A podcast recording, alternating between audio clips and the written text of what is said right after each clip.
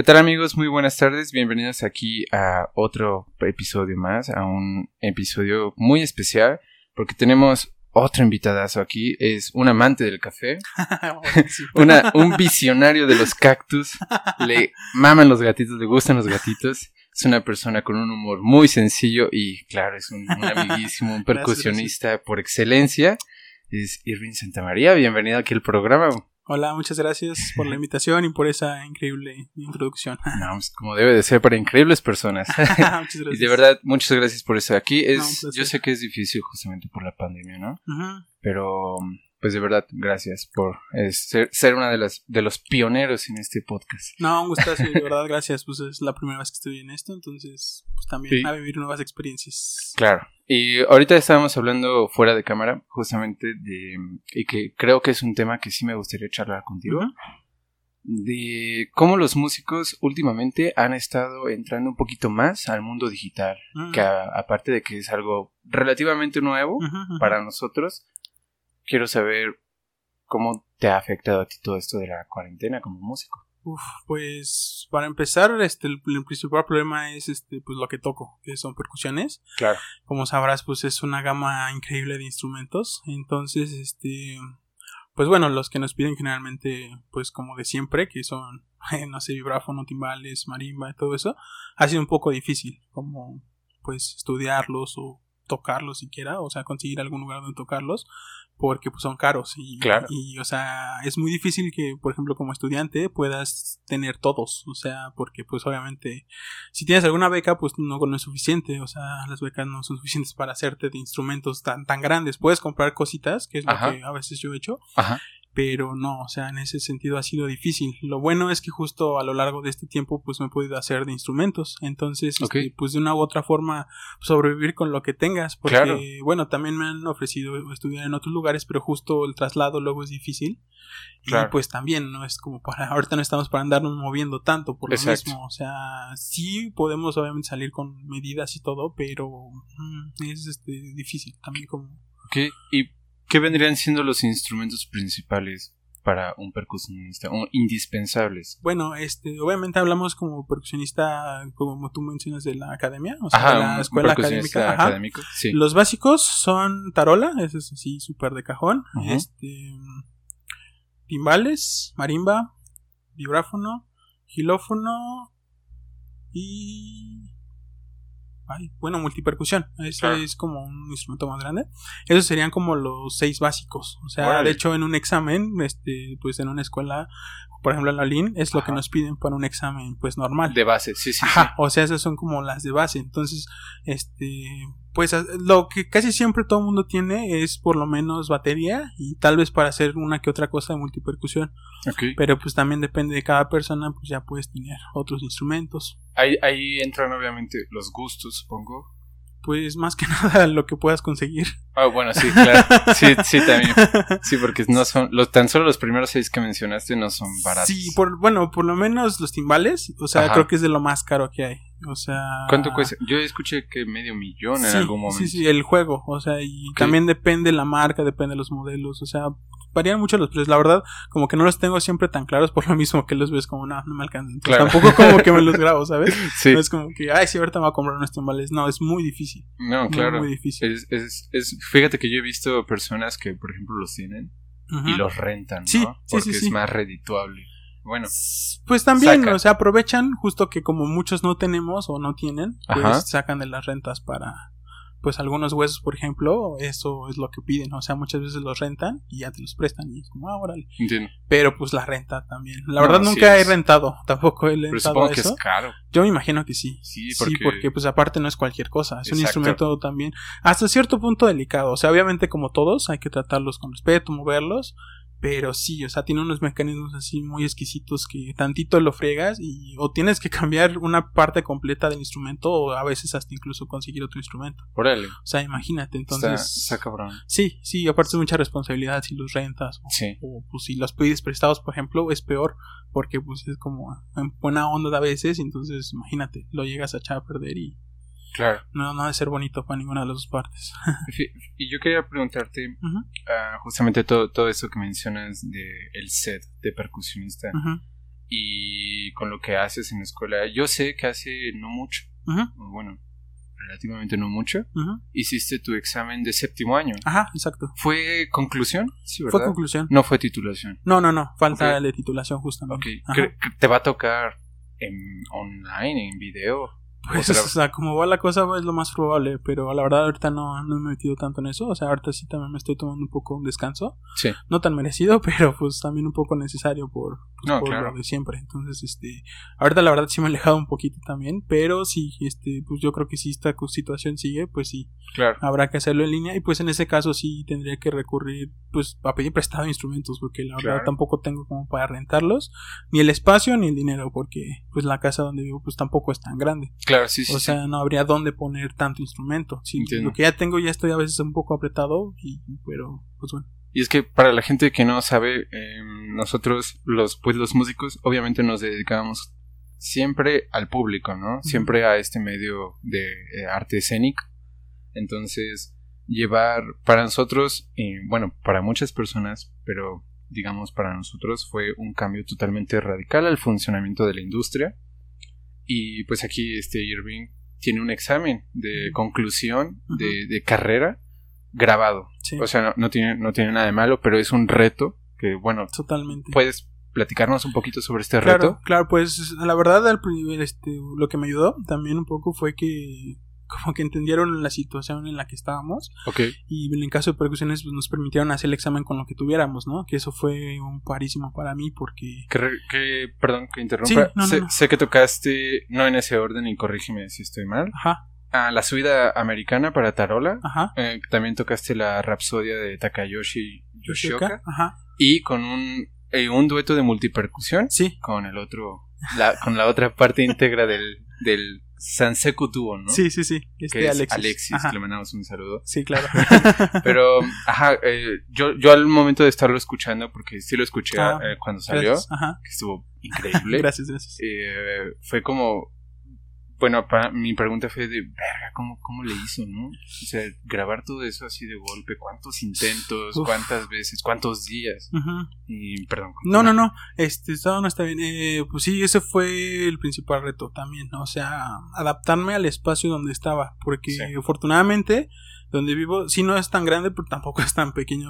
Entonces, tengo un cuarto donde solamente tengo instrumentos. Entonces, por fortuna, okay. antes incluso de empezar la carrera, este, tuve la fortuna de que me pudieron este, comprar una marimba. Porque pues bueno, qué este, chido. Y no será la mejor marimba del mundo. O sea, es una chapaneca que la verdad se defienden bastante bien. Claro, o sea, que sí. Por el precio también están muy bien. Claro. Entonces, este, pues eso, este, me ayudó también justo para no solo presentar, por ejemplo, tambor y multipercusión. Entonces, este, pues tal cual fue adaptarme al espacio donde estaba. O sea, era un cuarto pequeño, la verdad. Donde apenas si cabe la marimba, también, o sea, justo ahí lo que tuve que poner en práctica es esta organización, esta logística de uh-huh. qué movimientos voy a hacer, okay. cómo los voy a hacer, o sea, es todo eso lo que hice en el video lo tuve que estudiar antes también, o sea, no solamente tocar las piezas, okay. sino también hacer los movimientos de instrumentos, porque, bueno, el orden fue, empecé con multipercusión, el sí. dúo, que se llama Giro, este, eso fue con lo que empecé porque era lo que más estorbaba, y lo que más espacio me quitaba. Okay. Entonces, este, podía dejarlo en un lugar y dejar armado tanto la marimba, el tambor, bueno, también lo tuve que mover en un momento. Uh-huh. Entonces, eso fue lo que hice, o sea, vi el espacio que tenía, también porque obviamente es, hay que buscar cómo tocar lo más cómodo posible. Claro que sí. Porque igual, aunque sea un espacio chiquito, nosotros siempre tenemos, nuestro problema siempre es eso, como percusionistas, los espacios, los reducidos. espacios reducidos, o sea, okay. y muchas veces sí me ha tocado que en conciertos, en orquesta o pues en donde sea, justo como abarcan tanto espacio y a Ajá. veces necesitas acomodar más músicos, nos ponían así casi a la orilla, así claro. ya para caer, y es horrible, o sea, pero pues también uno entiende a veces, entonces fue algo así, tuve que adaptarlo, pero al lugar donde estaba, uh-huh. entonces este, pues fue eso, y la verdad sí fueron, más que como pasar tanto el examen, porque también... Eh, pues supongo que todos han pasado por eso ahorita, de que no es lo mismo tocar enfrente de un público, en una sala o, claro, o en un lugar así específico que está, tal vez no perfectamente diseñado para hacer un concierto, pero sí tiene más como trabajo de acústica y todo eso, sí, que un cuarto, o sea, sí, de una totalmente. casa, que una casa que no se planeó jamás, incluso que fuera por un músico. Totalmente. Pues cuando estaba, pues yo todavía no sí. sabía que iba a estar tan metido en esto, ¿no? Claro. Entonces, este... pues cuando te enfrentas a la cámara es otro rollo. Y eso okay. fue creo que lo que más me costó. Y también sí intenté muchas veces grabarlo de corrido, o sea, de ah ya claro, pero, de un centón. Sí, y porque bueno, según lo que nos habían dado las especificaciones, se podía hacer, más bien era así el examen. Pues tenía o sea, que ser corrido. Así, ¿no? Uh-huh, de un centón. Uh-huh, se supone, porque bueno, también sí. luego por ahí he visto algunas ediciones y digo, bueno, ah, sí hubo, pero pues yo sí quise cumplir con lo que con lo que se dijo, entonces pues ya. Entonces, este cuando lo intentaba así siempre grabar de corrido, siempre tenía fallas, siempre, siempre, siempre, claro. siempre. Y obviamente me estresaba mucho porque tienes más presión al hacer un video porque justo no puedes como... fallar. Ajá, y más por ejemplo es? como tenía grabaciones, o sí. sea, yo tocaba con pistas. Sí. Pues eso era todavía más difícil porque si te equivocas tantito la pista se desfasa horrible. Entonces, Totalmente. este, pues no sé, también llegó un punto en el que dije, a ver... ¿para qué me estreso de más? O sea, yo también ahí tuve que reflexionar un poco sobre cómo lo estaba haciendo. Ajá. Y fue de, a ver, ¿qué no estoy haciendo? Y lo que no estaba haciendo era como darme un tiempo para repasar todo lento, ¿sabes? Porque claro. como que estaba la presión de que ya tienes que entregar el examen, ya tienes que entregar el examen, y no. Y bueno, esto creo que es, lo puedo aprovechar como un consejo para los que están pasando por esto, que de verdad es tedioso y a veces como que hasta dices, no, voy a perder más tiempo, pero creo que no. O sea, vale mucho la pena. A veces incluso pasar el programa de atrás para adelante, es decir, de lo último al principio, principio sí. y lento, o sea, pero con total conciencia de qué es lo que estás haciendo, las notas que estás tocando, qué movimientos vas a hacer, porque en percusiones manejamos muchísimo el cuerpo. Okay. O sea, y no es tanto porque queramos ser payasos, queremos lucirnos. Hay quienes sí, también depende el gusto y todo eso, pero por las características de los instrumentos tenemos que ser muy móviles más en e- nuestro cuerpo. Ok, o sea, más expresivos. No expresivos, expresivos como tal, sino tal cual movernos. Okay. O sea, nos tenemos que mover a fuerzas. O sí. sea, porque si te quedas en una sola posición, lo puedes hacer tal vez, pero resulta no, pero algo te, orgánico, te ponen un obstáculo, ¿no? Sí, totalmente, tú mismo te pones obstáculos. Entonces, este, es muy importante nosotros tener esa conciencia corporal, literal, a veces hasta nada más para tocar unas notas, por ejemplo, en la marimba es donde más se usa, Ajá. que a veces tienes posiciones incómodas cuando son cuatro baquetas. Claro. Pero tienes que hacer ciertos movimientos a veces un poco innaturales, o sí. sea, para tocarlas, pero justo lo que nosotros tenemos que hacer es que aunque hagamos ese movimiento, sigamos manteniendo la técnica, sigamos manteniendo las intenciones de, okay. de toque y todo eso. Eso es bastante complejo y si no lo haces conscientemente, si no te detienes a ver esos movimientos, sufres mucho. Y, y eso es algo muy, muy interesante lo que mencionas porque justamente, tam, igual ahorita que te comentaba fuera de cámara, cómo tuve yo también un cambio de, para, para bien, según yo, en el cello, fue justamente darme cuenta de que qué parte de mi cuerpo me estaba deteniendo para desenvolverme totalmente con la técnica, ¿no? Y si te, bueno, si te, si, si empiezas a comprender estas partes, a entenderlas y empiezas, digamos, a controlarlas, a verlas un poquito con más detenimiento, empiezas a veces a tocar más relajado, uh-huh. más a gusto, sí. más feliz, sí, hasta sí, sí. disfrutas todo. Y eso es, bueno, eso es algo muy fundamental, ¿no? Uh-huh. Eh, también quería uh, hacer hincapié justamente en esto de tocar todo de un centón, porque igual yo, lo mismo que tú, Ajá. una pieza de principio a fin, sin parar, era errores. Sí, sí, sí. Y luego me, y ahí yo, por ejemplo, comprendí, no sé si has visto este meme, eh, memes de, de que le dices como excusa a tu profesor de música. Y uno es de... En la en, casa sí me salía. Exacto. sí. Y empiezas a comprender... Sí. Que, empiezas a comprender que justamente en la casa te sale porque te detienes sí. mil veces. Sí, sí, sí, totalmente. Y, y nunca lo corres de un centón y dices, ah, no es cierto. Ese, ese es el verdadero yo, tal vez en el escenario, ¿no? Sí. Y justamente ahorita que no tenemos... Bueno, en, en mi caso yo... Mmm, a veces dejaba que me dominara el pánico escénico. Uf, sí, entonces, sí, sí, sí, es muy no, fácil. Exacto, no tenerlo ahorita, pero sí tener en la mente la idea de tengo una cámara enfrente, tengo que estar grabando. Es, para mí es similar porque es de, no, no puedo fallar. Sí. No puedo tener estos errores porque son notorios. Totalmente. Y uh, justamente este control que tú te diste cuenta en tu técnica y al momento de tocar gracias a grabaciones, ¿te, te llevó para bien? Totalmente. Okay, no ha habido nada en contra. Jamás. Pues este, la música es un constante aprender, o sea, lo que dice mi maestra, bueno, Gabriela Jiménez, para, sí. este es eso, que es en parte, lo, bueno, a veces digo, ay, o sea, como que nunca dejo de aprender. Claro. O sea, dices como, pues qué pesado, ¿no? O sea, claro. Entonces nunca va a tener fin.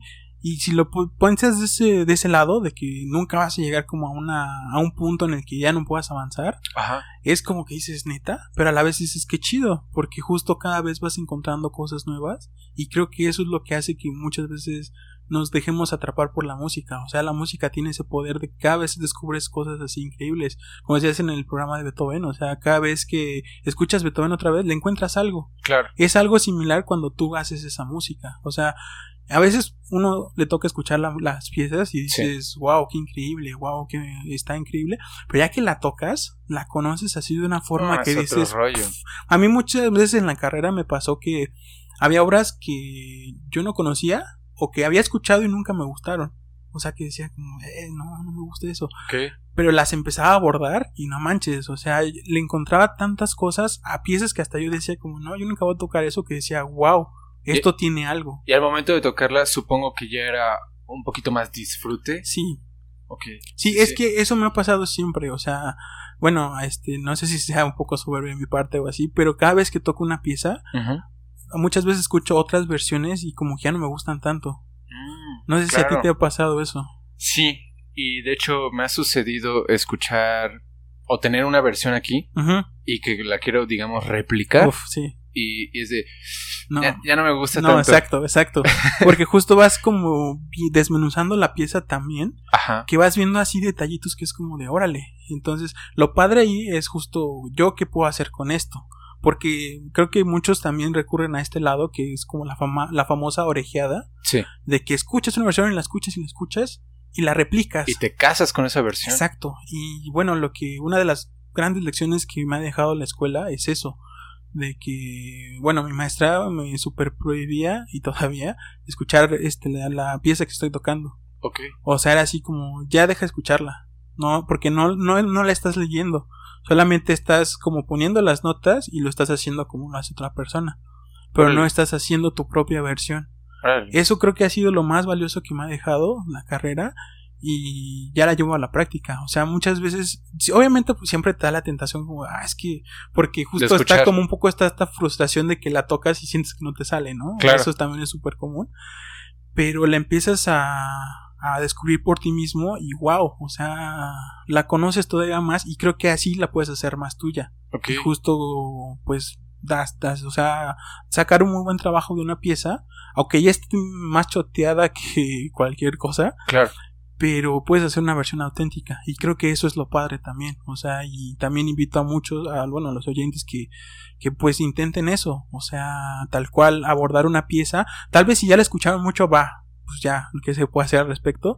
Pero que cuando le estén trabajando, lean de verdad la música. O sea, claro, que no solamente se dediquen a replicar lo que alguien ya más hizo. Porque imagínate, cuando tengas que estrenar una obra tú, o sea, que no, no hay ninguna grabación de esa, ¿cómo le vas a hacer? Exacto. O sea, obviamente se puede resolver porque pues conoces la teoría, pero quieras que no, puede que sea un poco más latoso porque es como de, ¿cómo le puedo hacer? O sea, es que no tengo una referencia, no claro, puedo avanzar de aquí. Cuando es muy mágico tú agarrar esa pieza y a ver qué está pasando aquí, qué, qué estoy haciendo. Y por ejemplo, de las que toqué, la Ciudad Americana para tambor, sí, la verdad no soy tan fan del tambor, o sea, claro, como percusionista creo que es un poco así, ah, una, el, taro, un el tambor es lo mismo que tarola. Ajá, sí, sí, sí, okay, la tarola no es que lo solemos llamar tambor porque, sí, pues no sé, no, no está costumbrismos, ajá, pero es que hay personas que por ejemplo la, sí, no saben diferenciar.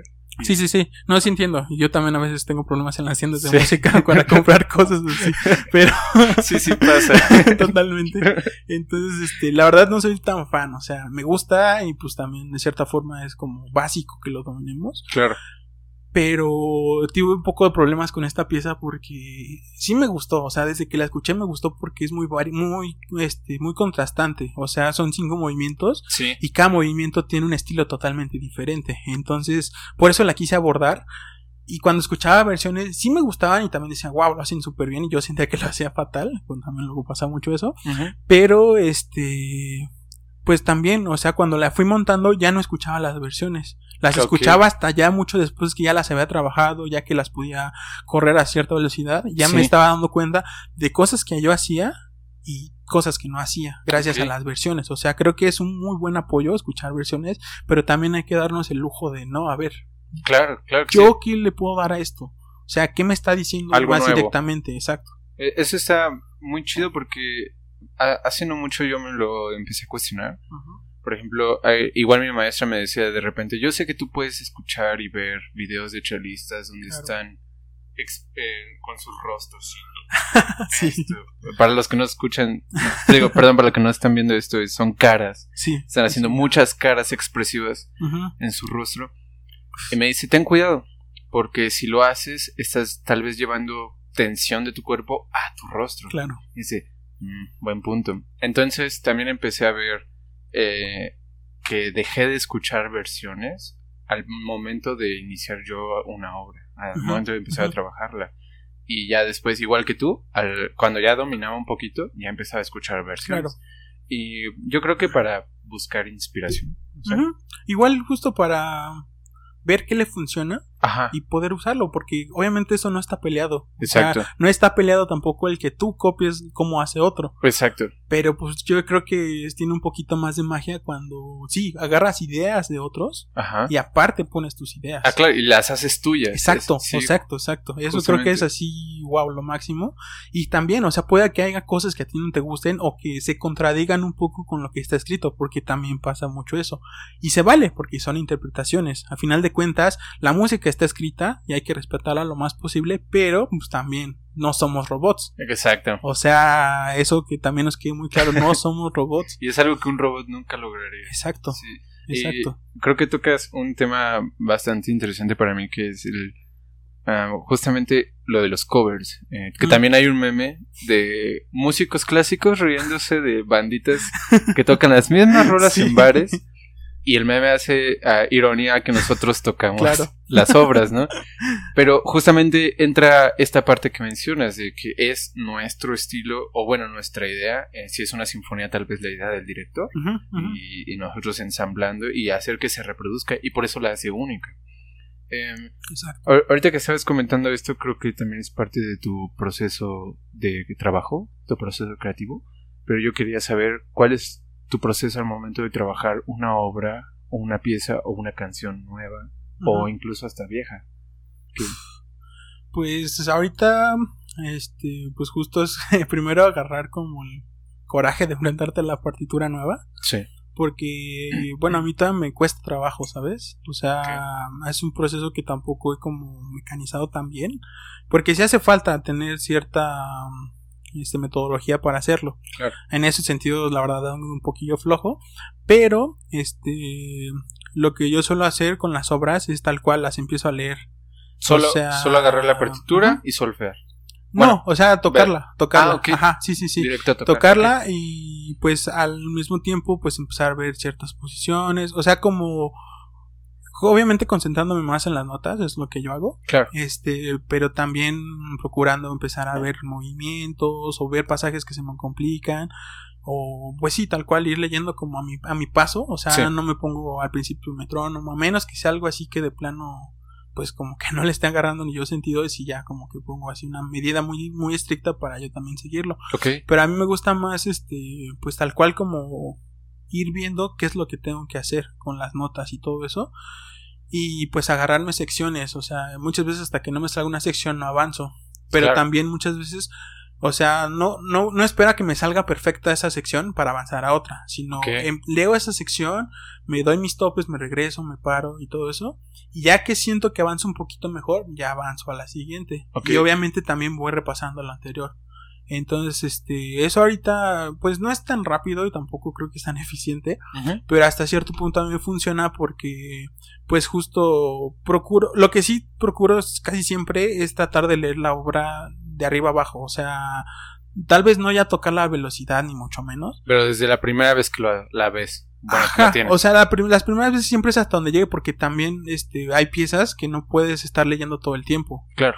O sea, hay, de hecho una que estoy abordando ahorita, yo siento que no podría leerla todo el tiempo, porque aparte que son tantas páginas, este, tampoco tengo momentos para cambiar. O sea, la, la pieza mm. hay muy pocos silencios, okay. De hecho, como es una versión, que es una pieza solista, pero que tiene su versión este para tocar sin acompañamiento, o sea, okay. solista con orquesta, Ajá. pero su versión es sin acompañamiento. La versión sin acompañamiento tiene como tres pausas o cuatro en toda la obra, y la wow. obra duró unos veintitantos minutos. Wow. O sea, la verdad es un gran reto ahorita que me estoy enfrentando, sí. y justo por eso no me puedo dar el lujo de leer todo. Claro. Aunque yo quisiera, igual hay cada vez más cosas así de pedales, Bluetooth y eso, sí. pero tampoco tengo tanta facilidad de esas cosas. Entonces, Entiendo. este, pues tal cual me ha tocado aprenderme secciones de memoria. Y, y sí, tal cual, porque no puedo estar leyendo todo el tiempo. Obviamente siempre hay que reafirmar. Cuando también aprendemos algo de memoria, siempre hay que reafirmar, porque muchas veces omitimos cosas. Claro, o damos sí, por sentado sí, sí. otras cosas, y luego hay muchos errores por lo mismo que ni nos damos cuenta. Exacto, sí, sí, sí. Porque eh, dicen los maestros, ya te la aprendiste mal. Sí, y ahí es cuando entra el mal vicio. Exacto. Entonces también hay que evitar eso. Pero, este, pues te digo, en este tipo de obras en las que tengo que memorizar es lo que hago. O sea, hasta que ya por lo menos tengo claro los movimientos y las notas. Obviamente me sigo deteniendo y es como de, ay, aquí que era como, ay, no me acuerdo. Y uh-huh. todo eso, pero siempre estoy con la partitura. Ok. Entonces, ya que logro como darle también coherencia, porque lo difícil de agarrar una obra y leerla sin escuchar una referencia es eso, que tú le tienes que dar coherencia a todo lo que está pasando. Y tampoco es como que puedas llegar y tocar a la velocidad. Bueno, hay quienes sí pueden y la verdad que chido, pero en mi caso no. O sea, yo sí tengo que verlo súper lento para saber qué está pasando, qué movimientos sí. tengo que hacer, porque muchas veces tú escuchas una obra, uh-huh. pero por esta cuestión de, de, por ejemplo, la voz acompañante, la voz principal o las voces que se van moviendo, claro. muchas veces se resaltan unas cosas y otras pasan prácticamente desapercibidas. Totalmente. Entonces, cuando empiezas a leer una pieza dices, ¿de dónde salió esto? Sí, sí, o sea, sí. ¿por qué está esto y no suena acá? Entonces ahí es un problema, porque dices, uy, entonces también lo tengo que tocar, pero es como, ay, pero si yo, por ejemplo, nada más me aprendí la melodía y lo demás me valió gorro, pero resulta que si te vale gorro y te sigues así, va a sonar fatal, porque claro. por algo están todas las notas, aunque sean acompañamiento y aunque las tengas que dar su, pues sí, como su importancia o también su no relevancia, uh-huh. pues están ahí. Y obviamente influyen muchísimo. Claro, entonces, y son parte fundamental exacto, de toda la obra. Pues claro, te dan toda la armonía. Entonces, si algo está mal, aunque sea algo muy contemporáneo, se va a notar y va a sonar raro.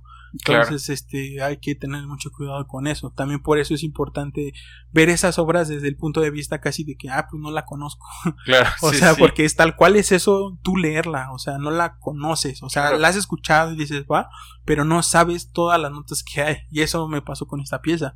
O sea, claro. yo la verdad escuché mil veces porque de verdad me encanta esta obra. Bueno, se llama Rhythms of Life, de uh-huh. un compositor que se llama John Trauer. No lo conozco. Es muy bueno, a mí me gusta, tiene un estilo peculiar. Este, esta obra en específico me gusta por los contrastes que maneja. Okay. O sea, porque tal cual habla de la vida. O sea, y sabemos que la vida mm. es agitada a veces, es a veces muy melosa, a veces es desesperante. O sea, tiene todo eso es plasmado. Sí, totalmente. totalmente. Entonces, imagínate, ahí está otra complicación. O sea, aparte de claro. las notas, que también, pues está un poco loco todo lo que pone. Tiene o un sea, contexto. Un, muy cañón. Entonces también buscar, si se puede desde el principio, qué chido, pero también sí. es como justo armo las notas, les voy dando sentido, respeto los fraseos que pone, ya después le doy, ok, la historia. Y bueno, por fortuna aquí ya viene narrada la historia tal cual, o sea, te dice esta parte okay. es tal, esta parte es tal, y ya tú puedes hacer con eso algo. Pero, ¿de qué año es esto? Uf, de los dos mil, ese es para. reciente, okay. sí es reciente, pues es compositor. Bueno, esa es un, una con nosotros también, que nuestra historia es muy corta en realidad, o sea, en el ámbito académico. Claro, de la, el desarrollo de la percusión, así como instrumento solista, pues nada más del siglo diecinueve para acá, o sea. Es muy poco. Es muy poco. Es muy, sí, muy, muy, es muy poco. Muy poco. Con, bueno, a comparación, por ejemplo, del violín. Sí, sí uff. Que el violín tuvo su época de oro en el romanticismo, por ejemplo. Oye, a, ahorita dicen. El otro día escuché que el cello ahorita es su época de oro, porque hay muchas obras ahorita que están saliendo para el claro. cello. Pero pues quién sabe, ¿no? El Pero es muy poco tiempo para los percusionistas como solistas. Sí. Y también te quería preguntar eso porque uh-huh. tú, tú y yo tocamos en... Bueno, más bien, yo toqué como parte de sección en la orquesta, en la Oscoy. Uh-huh, uh-huh. Y tú como solista Uf. para esta obra, no me acuerdo cómo se llamaba, pero era tenía un, un movimiento que tenía un ritmo de... ta ta ta ta ta ta ta ta ta ta ta ta. Sí, ¿no? Sí, el concierto para marimba y orquesta número uno de Ney Rosauro. Y, ah, sí, sí, Ney sí, Rosauro, de, sí. De Ney Rosauro. Sí, sí, sí. Esa, esa cosa... Estuvo increíble, me acuerdo, esa vez estuvo sí. chingoncísimo. Gracias. Y yo quiero preguntarte justamente cómo, cómo la importancia del percusionista, Ajá. tanto como solista, en un, de, por un lado, y la importancia, como mencionaste al principio, de parte de la sección de la orquesta, porque incluso, como mencionaste, te, te digo al principio, fue el, a veces los tienen allá aventados, ¿no? A sí. la sección de percusión. Son... ¿Cuatro personas a veces? ¿Más? Mm, depende, depende eh, de las dotaciones. Bueno, de también depende de la obra, sí, tienes sí, razón. Sí, sí. Eh, pero a veces yo veía que yo estaba al otro lado y los alcanzaba a ver perfectamente. Uh-huh. Veía que eran bastantes personas en un espacio tan pequeño. Sí. Y decía, verga, pobrecitos. Lo bueno es que están parados y se pueden distribuir, pero pobrecitos, ¿no? Sí, sí, sí. Entonces, quiero...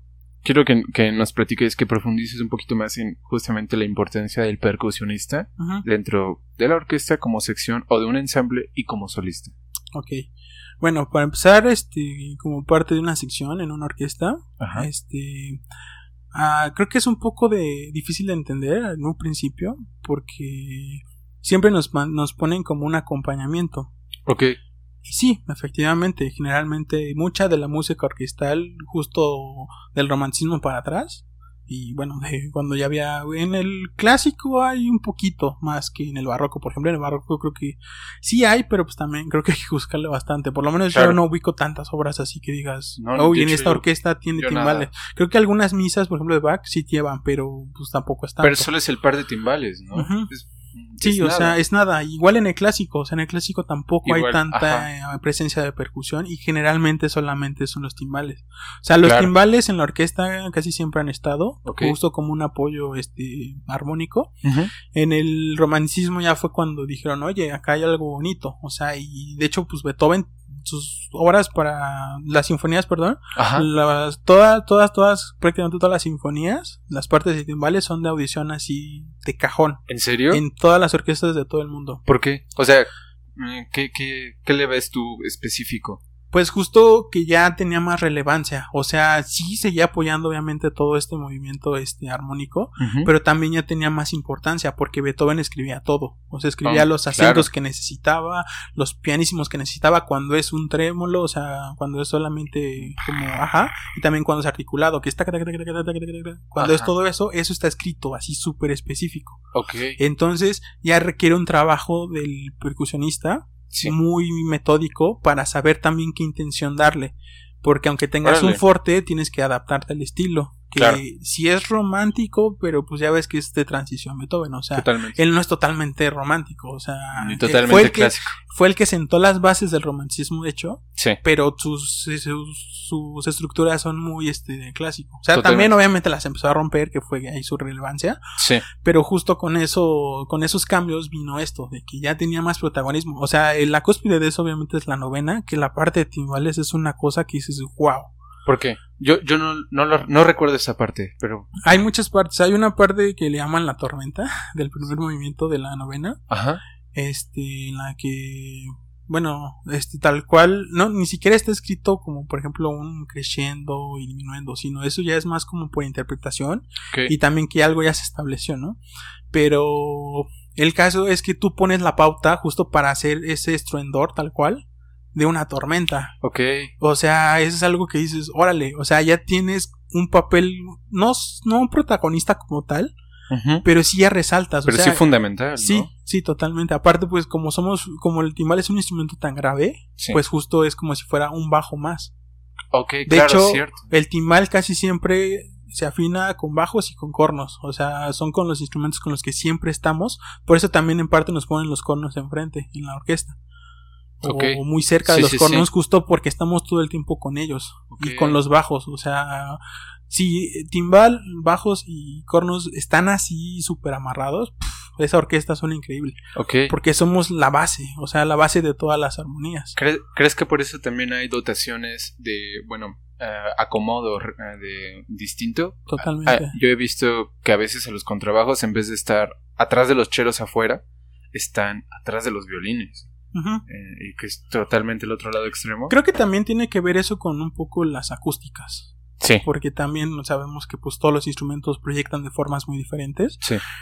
Pero también es que son muchas cosas. O sea, a veces incluso hay quienes sí piden, por ejemplo, que, o sea, también depende la tradición de la orquesta. Ah, eso claro. También es lo que he visto. Claro. Pero muchos también sí piden estar cerca de ciertos instrumentos, justo para, por nosotros como percusionistas, para estar como referencia.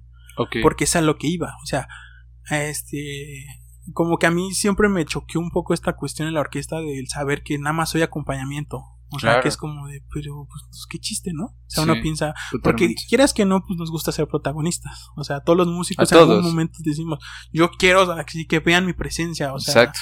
Que sepan que estoy aquí. Entonces, este, recuerdo que haciendo investigaciones que uh-huh. nos pedían a veces, este, para, justo para la materia de percusión, Este, en una ocasión, en haciendo esa investigación, este, decía, por ejemplo, el triángulo, que todo el mundo dice, ah, el triángulo bien fácil, ah, los platos, cosas bien fáciles. Que es lo que yo también, también decía, yo también decía como, pues es que sí, es fácil, o sea, de hecho, si te das cuenta, como en un, así hablando muy, este, pues muy, sí, muy sencillamente, la percusión sí es fácil, uh-huh. porque nada más golpeas y ya suena. Y ya suena. De hecho, claro. En esencia, cualquier objeto, incluso que le golpees y produzca un sonido, ya podemos considerarlo un instrumento de percusión. Claro. Que ha sido la magia un poco del siglo diecinueve en adelante, que ya nos exigían eso, como no, pues toca latitas. Y es como, ah, latitas, o sea, claro. latas, latas sí. Literalmente de atún. Una de, lata de frijoles ahí. Ajá, de conservas, algo. Sí, sí, sí.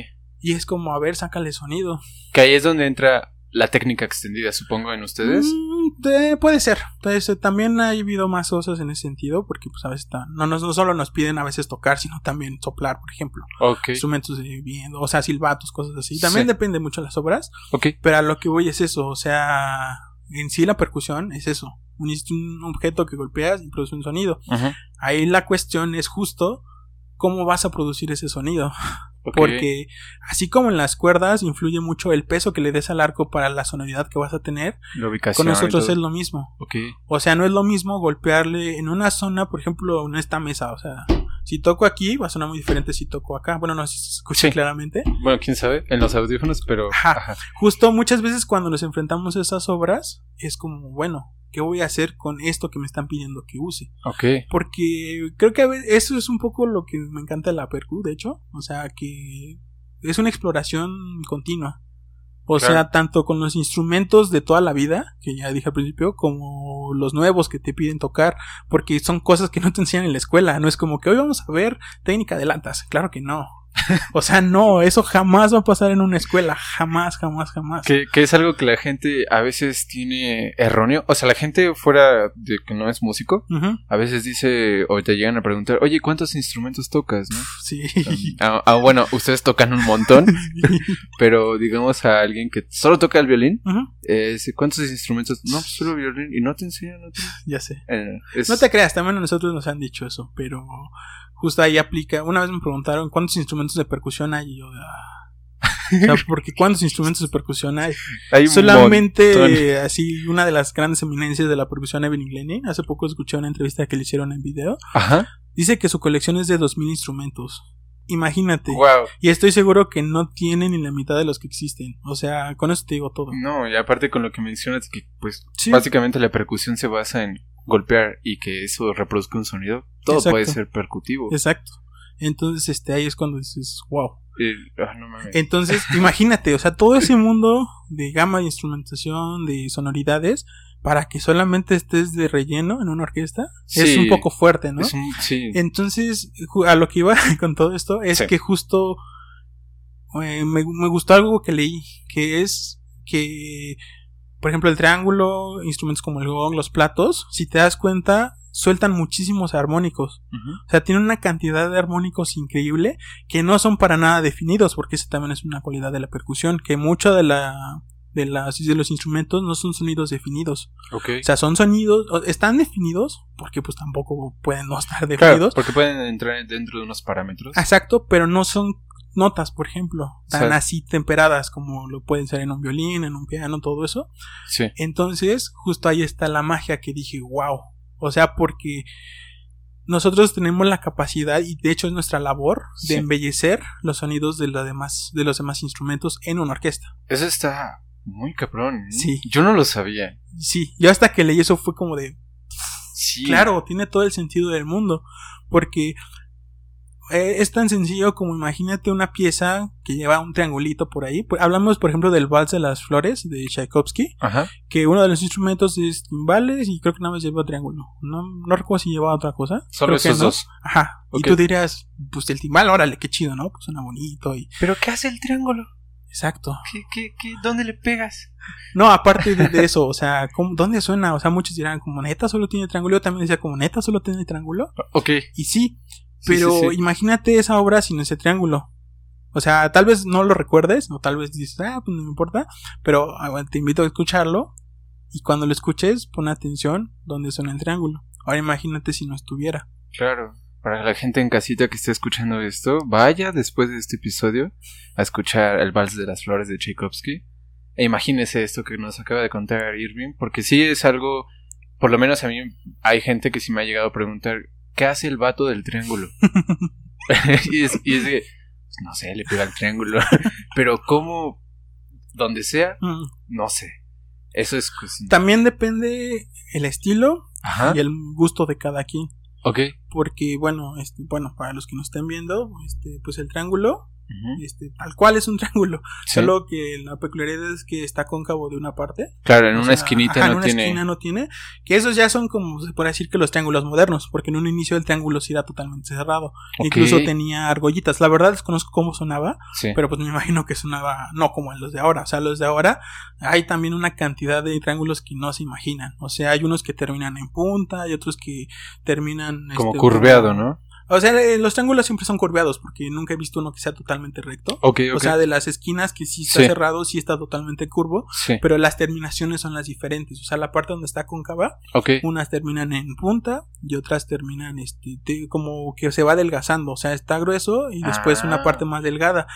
Cada uno de esos detalles en esos instrumentos influye un montón Demasiado. en el instrumento. También el material, hay unos que son este, creo que de bronce, otros más este, bueno, no sé si sea plata, no, no creo que sea plata, pero bueno, la verdad ahí me faltó este de qué están hechos, Ajá. pero a lo que voy es eso, o sea, cada cada triángulo tiene sus peculiaridades por sí mismo, más aparte con qué batidor lo tocas, que es sí como con la baquetita con lo que lo tocas. Sí, porque no es lo también, mismo pegarle con una de metal. A una de madera, tal vez. No, de hecho no se usa madera, se usa generalmente metal, pero depende okay. de la aleación. La aleación también hay de bronce, también hay de, pues, tal cual, aluminio creo que ha de ser. Ajá. Y cambia muchísimo. O sea, eso es algo que... Porque también una pregunta de siempre es ¿por qué tantas baquetas? Ah, cierto. Sí, sí, sí, porque, sí. ¿Por qué totalmente. tantas baquetas? ¿Por qué tanto esto? Y es por eso, porque justo ahí entra como... pues este nuestra preparación como músicos, o sea, ¿qué vas a hacer con lo que tienes? Exacto. Porque justo como estudiantes tampoco tienes tanto acceso a conseguir tanta variedad de baquetas, y si es necesaria, porque también depende qué parte del instrumento vayas a tocar, el estilo, depende de muchas cosas. Hablando en concreto de la orquesta, por ejemplo, el triángulo, sí. depende muchísimo dónde lo vayas a tocar, porque te puede dar un sonido más dulce o un sonido más seco. Okay. Dulce me refiero justo a que es un sonido un poquito más este, agradable. agradable, con más armónicos así, un poco más este, bonitos, pero también t- depende cómo lo toques, que ahí es donde entra la técnica. Si uh-huh. lo tocas sin técnica va a sonar fatal. Claro. De hecho a mí me da mucha risa porque justo los que dicen que no, que es bien fácil tocar percusiones, cuando lo intentan tocar, sí. primero se ven fatal tocándolo. sí. Me da risa que siempre hacen el mismo movimiento, que es como querer hacer roll, pero súper tensos y así todo disparejo. Entonces es como de ja. O sea, a mí me da mucha risa, es muy curioso porque todos lo hacen. O sea, no ha habido una sola persona que no sea percusionista que agarre por primera vez las baquetas y haga eso. O sea, claro. no me lo imagino. O sea, es muy chistoso. No, y sobre todo con las personas, bueno, en mi caso, que me he metido ahí a jugar con la marimba, que agarra sí. las baquetas así. O sea, normal, ¿no? Como, sí. como un control de tele. Y, y luego veo que ustedes se meten entre los nudillos, entre los dedos, dos en cada mano. Y dice, ¡verga! ¿Cómo, cómo? Porque como dices al principio, hay gestos que sí. tienes que hacer como de lado. Y que para los que están escuchando esto en Spotify, estoy moviendo mi cuerpo como un trompo. No sé. Y, pero sí, es... Yo no sabía nada de eso del triángulo, ¿eh? Es algo... Sí, es todo un tema. Rele- o sea, revelador. Incluso lo que nuestra maestra siempre nos cuenta es que... Antes, no Ajá. sé si todavía... Un examen de maestría consistía en dar tres toques en el triángulo exactamente iguales. O sea, con la misma vibración, con todo así exactamente iguales. ¿Sabes lo difícil que es eso? No manches, claro que sí. O sea, imagínate, ahí justo entra también como el criterio de uno como percusionista. Porque Ajá. el instrumento por sí mismo va a vibrar así hasta el cansancio. Claro. O sea, justo esa es la riqueza del triángulo. Tiene tantos armónicos y vibra tanto que si no la apagas se va a quedar sonando un ratote. También te digo, depende del material. Hay materiales que por naturaleza se secan más rápido, pero hay otros que no. Claro, o sea, resuenan okay. y resuenan. Cada uno tiene su virtud, obviamente. Tampoco es como que, ah, este es mejor. No, también depende mucho el gusto. Sí. Porque a veces hay orquestas que frecuentan más los triángulos de cierto estilo y así. O sea, también es todo un rollo eso. Pero sí. a lo que voy es eso. O sea, ¿cómo vas a tú controlar? Primero, esa, ese impacto principal, que es el originario de todo. Si tú le das mal, va a sonar mal. Claro. Aparte, el triángulo tiene la peculiaridad. Si lo tocas muy bajo y también como sin sentido de proyección, no va a sonar nada. Ok. O sea, también eso es un poco a veces lo que me choquea de la orquesta. Uh-huh. Que a veces no escucho yo las secciones de percusión en las orquestas. ¿En no serio? Sé si te ha pasado. O sea, ves que tocan, sí. pero hay cosas que dices como neta está tocando.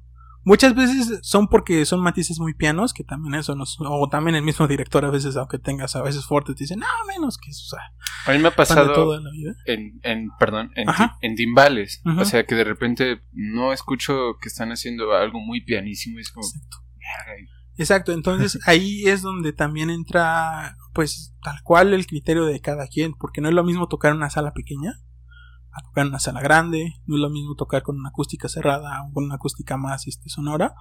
Entonces, este, pues justo a mí te digo, me pasa mucho que a veces no escucho a las secciones y por eso no me gusta tanto. Por ejemplo, para okay. mí ahorita este, de las mejores secciones eh, de aquí en México, de las orquestas que yo he escuchado, ¿sí? es este, la Filarmónica. Porque, ¿de la ciudad? Sí, sí, de la Ciudad de México. Porque yo, o sea, mi percepción, cada vez que tocan, se escucha todo, o la claro. gran mayoría. No, hay otras cosas que también como que, eh, no tanto. No, y cuando está tu maestra Gaby Uf, no. ella tiene una proyección increíble. O sea, no sí. es por ser este barbero ni mucho menos, no, pero, pero sí, de verdad, o sea, una proyección en todos lados donde yo la he escuchado es wow, y, increíble. Y, y es que para muchas personas a lo mejor es eh, un, un enigma, pero por lo general para el músico que está ahí en el escenario se tiene que escuchar hasta la sí. última silla que esté hasta atrás. Exacto. Entonces, imagínense si alguien está tocando... Con pianísimo nos referimos a un volumen bajo.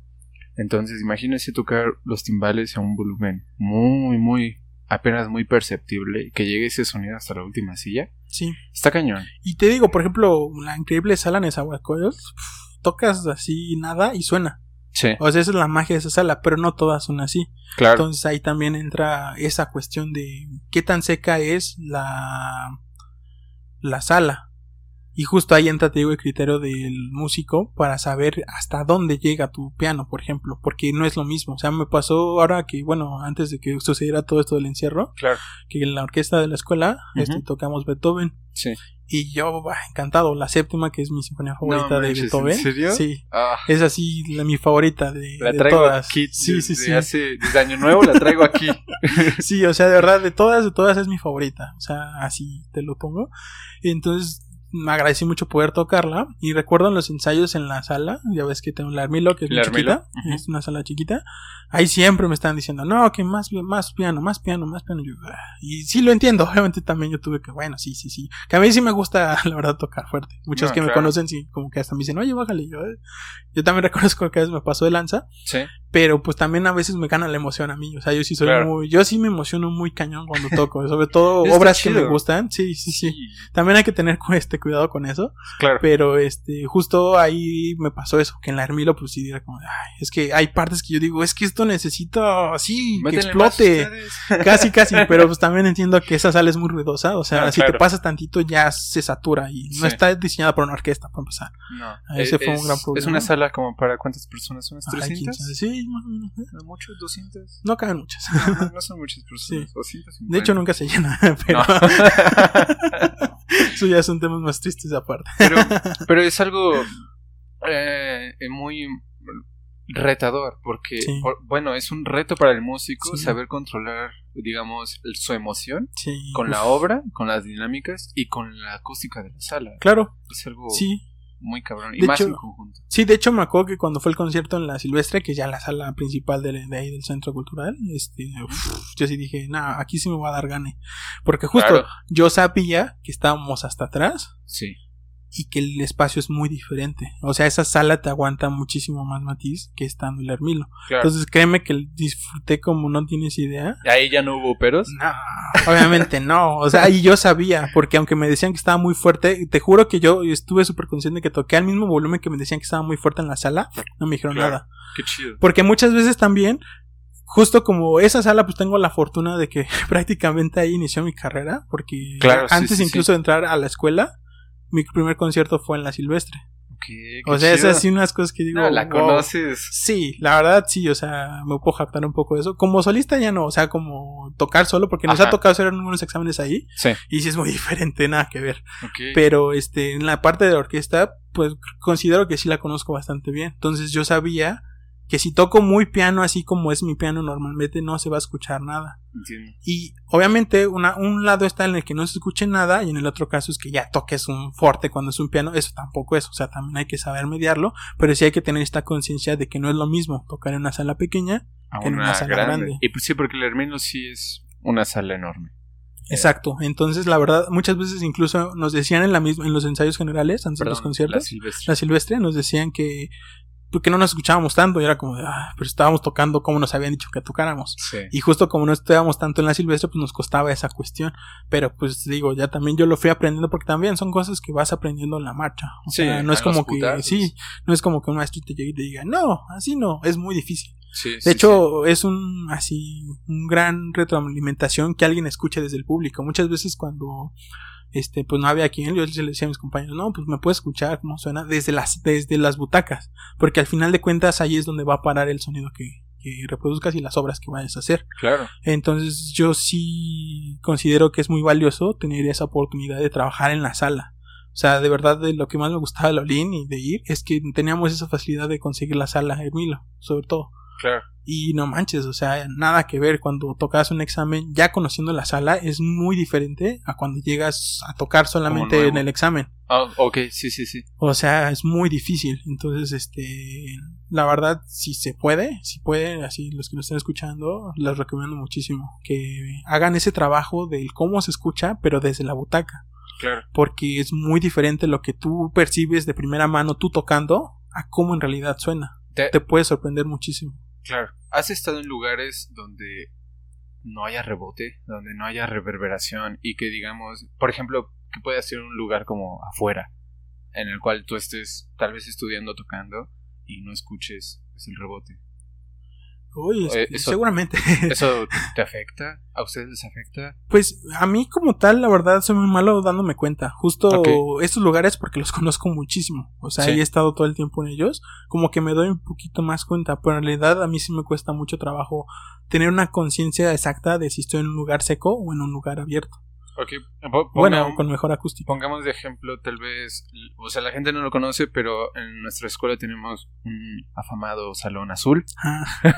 en el cual sí. nadie quiere tocar ahí porque estoy muy seco. No se escucha nada, escucha como si estuvieras afuera. Entonces, eh, por ejemplo, ¿has tocado ahí sí. Y sí, sí, sí. ¿Te agrada, no te agrada? No, porque, bueno, un tiempo cuando... De las miles de veces que he estado cerrado a Lolín. Sí, claro. Sí. Este... Sí nos tocó un tiempo estar al lado del Salón Azul, de hecho. Sí. Que todos nos odiaban por eso, pero bueno, no, no está en nuestras manos. Claro, porque ahí sí hay un madral de eco. O sea, afuera se escucha todo. Sí. Lo de afuera se escucha así cañón. Pero pues también teníamos de otra, o sea, no podíamos hacer mucho nosotros. Y sí. este, pues los exámenes fueron ahí, de hecho, el final. Y aparte la orquesta ensayaba ahí, en el azul. Sí, sí, sí. Entonces, este, Verde. en la orquesta es horrible, no escuchas nada. No, me O imagino. sea, yo siempre me voy mucho guiando con los demás instrumentos. O sea, claro. eso para mí, pues ha sido una casi lección de siempre, o sea... Que siempre me han dicho, no, justo como soy acompañamiento, es como siempre escucha con quién vas o sigo la melodía, porque también esa es la parte que yo digo, bueno, si voy a estar contando tanto, que es lo más famoso también de la Puercu, el meme clásico de, ah, no, se la pasa contando los tablets. Ah, claro, sí, sí, sí. Entonces dije, bueno, pues si ya voy a estar aquí, pues si quiero disfrutar la música, ¿no? Si está, ver qué están haciendo los demás instrumentos, no, qué están haciendo escuchar. los violines, exacto. No, escuchar, exacto, ya escuchar con más atención. Sí. Y la disfrutas también más porque hay, hay, por ejemplo, hay melodías hermosas en todas las piezas. Entonces, si te vas con esas melodías, también no es tan factible, por ejemplo, no contar, porque claro. eso sí, si eres percusionista, cuenta todo el tiempo. Sí, porque hay porque videos. Porque no, es horrible cuando se te va una entrada. Hay, por ahí hay un video meme, ¿no? De la décima de Shostakovich. Ah, ay, es horrible, yo siento horrible, sí, sí, sí, sí, sí. Están, están enfocando a, a, a la tarola, sí, ¿no? sí, sí. Y no entra. Y, y bueno, alguien que no sabe dice, ¿qué, ¿Qué pasó? ¿Qué pasó? ¿Qué pasó? ¿No? Pero, pero alguien como tú, por ejemplo, sí. que sí topas, pues hay algo ahí que falta. Y es... Yo, yo cuando vi ese video la primera vez sentí horrible. ¿Por o qué? sea, porque es como de, no manches, o sea, me sentí muy mal por el chavo que, que estaban enfocándolo.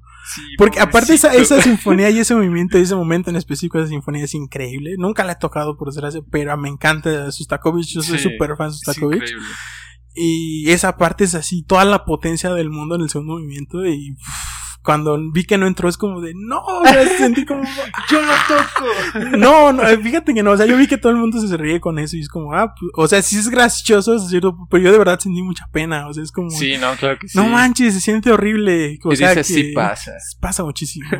Es mejor cuando pasan los ensayos, Exacto. obviamente, pero justo para eso sirven muchas veces y más como estudiantes, sirven claro. para ver tus errores y corregirlos a tiempo. Claro. Aparte eh, ahorita que mencionas esto, eh, para los chelos, violines, bueno, para toda la sección de cuerda es tal vez para nosotros más sencillo el omitir un pasaje, porque tenemos a toda la bola de, de otros que están haciendo lo mismo, sí. y pues ya te cubres. Sí. Pero, por ejemplo, en su caso, es más expuesto, ¿no? De hecho, también nos los manejan muchas veces así, que... Tal cual eres solista, o sea, no eres tal vez el protagonista ni mucho menos, pero no hay nadie más tocando lo que tú estás haciendo. Claro, es como las dos flautas o, el, o los dos fagots, ¿no? Exacto, entonces ahí también está un poco el por qué tenemos que estar tan concentrados. Sí. O sea, y cualquier momento de verdad de que se te va el desliz o así, porque antes yo me iba mucho con las demás partes, o sea, literal, no contaba y me esperaba, ah, aquí toca tal persona, tal cosa. Ah, ok, y, tenías referencia. Exacto, y siempre las tengo, o sea, pero... Hubo unos momentos en los que dije mmm, si sí hay que contar a pesar de eso, claro. Entonces lo que yo hago es contar con la melodía. Ok. Canto la melodía en mi mente mientras uh-huh. voy haciendo uno, o lo que sea, sí. que se sufrando. Sí. Y no manches, o sea, sí se hace un poco más ameno. Aparte, ya ves que luego el tiempo es bien chistoso cuando tocas. Sí, se mueve. O sea, lo que una obra que dura una hora se te hace como si fueran veinte minutos de tu vida. O sea, Totalmente. es algo también que... Eso es también lo que más me encanta de, de tocar, o sea, en general. Sí. Que el tiempo es, pasa de una forma muy extraña. Sí, es, es como, muy, muy relativo. Como si te fueras a provincia. Sí. Es que bueno, yo como citadino sí. que soy, este, siempre que voy así a otros estados, siento que el día me rinde bastante. No, y aparte llegas a todos lados caminando. Sí, o es así, no hay nada de estrés y estás así como bien tranquilo. Tranquilo el día, y... el azul sí es azul. Exacto, cielo. Respiras y es como de, ah, ¿por qué sí. no me siento pesado? O sea, sí, sí, sí, entonces... Totalmente. A mí me pasa así cuando toco, o sea, cuando toco de verdad el tiempo es así como de neta, ya pasó una hora. Muchas veces me ha pasado obras que yo sentía pesadísimas, sobre todo en los ensayos, porque ya es que cada rato están repitiendo partes y todo.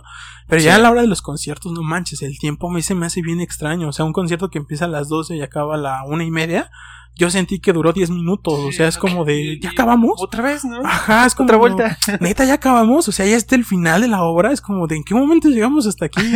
O sea, es una cosas que dices, wow, pero me encanta, eso me encanta. Eso, eso está muy chido, uh-huh. porque sí, yo, yo también lo he notado. Sí. Y es como de, no, pues aún tengo energía para más, sí. los dedos calientes. Sí, sí, sí, ya después de una hora ya estás todo. Bueno, sí. a mí me pasa lo famoso, bueno, a mí me da mucho el bajón después de tocar, que estoy así bien pilas, y así ah, puedo seguir veinte horas, y una hora después estoy muriéndome así de sueño y cansancio, es como, ah, ¿qué luego, pasó? Luego a mí me pasa que yo me levanto, ajá. y me doy, y como que la espalda se me entume y es de, oh, oh. mejor ya no toquemos, mejor ya, ya. Sí. Ya párele. Oye, te ajá. quería preguntar justamente de... de pues de tu, tu función con, con el dúo que ah. tienes con Alexis, este uh-huh. dúo de percusiones en secu. Uh-huh. Yo sé que se metieron a concursos. Solo a uno. ¿A uno? Ajá. Sí ganaron, ¿no? Sí. Yo, yo recuerdo. Sí, sí, sí. ¿Cuál fue ese concurso de Monterrey? No, no, no, el de la Superior de Música. Ah, okay. ah eh, cierto, ajá, de música de cámara. Música. Sí, sí, sí. sí. El ¿puedes, quinto. ¿Puedes contarnos un poquito sobre justamente cómo es el trabajo de un dueto de percusiones? Ajá, ¿cuáles sí, son sí, los sí. retos? De hecho, este, es de las cosas que a mí más me gusta, en general, tocar en conjunto. Claro. Eso es así, wow, me encanta, me encanta. Pero con el tiempo he descubierto que entre menos integrantes es un poco más fácil de trabajar y más divertido. Sí. Entonces, este, bueno, la, este dúo lo empezamos, este, mi amigo Alexis y yo, sí. más que nada por gusto. O sea, muchos empiezan luego justo ensambles por concursos, por la escuela, por la escuela por exacto. Sí, sí, sí. Pero no, o sea, de hecho yo siempre había buscado también eso, como tocar con alguien, o sea, porque okay. es una retroalimentación increíble, porque a pesar de, por ejemplo, que ambos en años diferentes, que bueno, eso también es muy relativo. Es lo de nunca, menos. Ajá, este, siento que él tiene unas fortalezas increíbles uh-huh. que yo no tengo. Okay. Y también yo siento que yo tengo cosas que él no tiene. Entonces es una retroalimentación increíble. Entonces la verdad creo que también nos ayudó mucho justo que empezamos esto por gusto, más uh-huh. que por compromiso, por algo así. Ya había tocado con él mucho antes. De hecho desde que él entró a la escuela uh-huh. tuve la oportunidad de trabajar en, en él como dúo. Como dúo. Okay. Y me encantó. O sea, siempre he trabajado muy bien con él. O sea, porque chido. Es una persona que pues propone chido, pero también sabe escuchar las propuestas. Qué chido. Entonces este... pues aparte no sé, él tiene así una facilidad para hacer las cosas que yo digo, órale, a veces yo, yo envidio eso de él, de hecho pues es lo que me gusta también trabajar con él sí. y también este pues es muy natural en su tocar, o sea desde siempre yo lo he visto así muy natural uh-huh. y eso es a mí algo que me costó mucho obtener, okay. esa naturalidad, o sea sí, y que se note sobre todo, porque muchas veces, no sé si te ha pasado que tú dices, ah, estoy bien tranquila, lo estoy disfrutando, y, y te ves así todo tieso y todo así. así tenso, y es como de, ah, y todo el mundo te lo dice, ah, es que te ves bien tenso, quién sabe qué. A mí toda la carrera prácticamente me pasó eso, más okay. que al final ya que me suelto un poquillo, igual ya te puedo contar eso, ¿sí? pero este... pero justo es eso, o sea, y nos fue muy bien al principio, o sea, porque tuvimos la oportunidad también de tocar muchísimo, uh-huh. y lo padre de la escuela es que pues teníamos los instrumentos, claro. en ese entonces pues era de que podíamos estudiar veinte horas en un lugar y nadie nos iba a correr, entonces pues aprovechamos y tuvimos un buen material, ahorita pues por esto de la pandemia pues no hemos podido hacer más, porque no es lo mismo justo hacer un video de claro. dos personas tocando sin escucharse y luego unirlo, allá de verdad de estar presencialmente sí, uno enfrente al otro tocando, entonces también por eso no hemos avanzado tanto en ese sentido claro. y la verdad ahorita estamos desaparecidos por eso, pero en todo este tiempo que trabajamos no manches, o sea pues yo recuerdo que estaban Dan, estaban aventando dardos y todos se clavaban. Sí, la gente, les estaba gracias. Yendo muy bien. Sí, sí, sí. Y la verdad, la respuesta del público también siempre fue muy linda. O sea, muchas veces también te entran los pensamientos, ¿no? De que, ah, es que como son mis cuates, me dicen que está bien. Pero no, también con el tiempo vas aprendiendo que de exacto. verdad estás haciendo algo bien. Sí, sí, sí. Y eso fue lo que noté con él desde que empezamos. Porque de verdad, el, el trabajo siempre ha sido muy bien con él. O sea. Uh-huh. Este, las piezas que nos gustan, pues las tocamos y las montamos súper bien y nos entendemos bien. Es, también tenemos esa conexión así chida, o sea, este, sin, a, sin decirnos nada, muchas veces sabemos qué queremos dar a entender. Qué y chido. Eso es muy difícil, sí, lograrlo es, con es una un, persona. Sí, es un es reto muy difícil. Muy y la verdad es también yo he convivido mucho con él, o sea, a tal grado que su familia me conoce súper bien, mi familia lo conoce súper bien. Bueno. Entonces, este... eso ayuda muchísimo. Recuerdo que hace tiempo alguien me comentó que para hacer un buen trabajo de ensamble uh-huh. tenías que tocar con la gente que te cayera mal.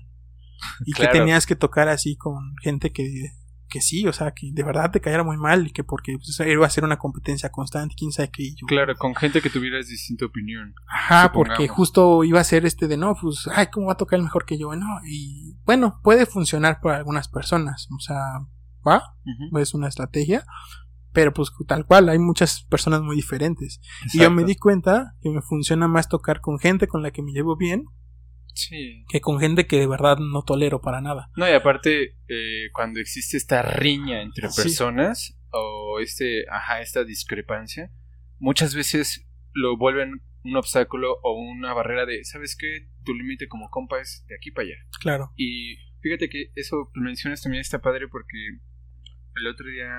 No sé si supiste, una, hace un par de años creo que vinieron el trío Maisky, mm. de Misha Maisky y sus ah, hijos. Sí, creo que sí.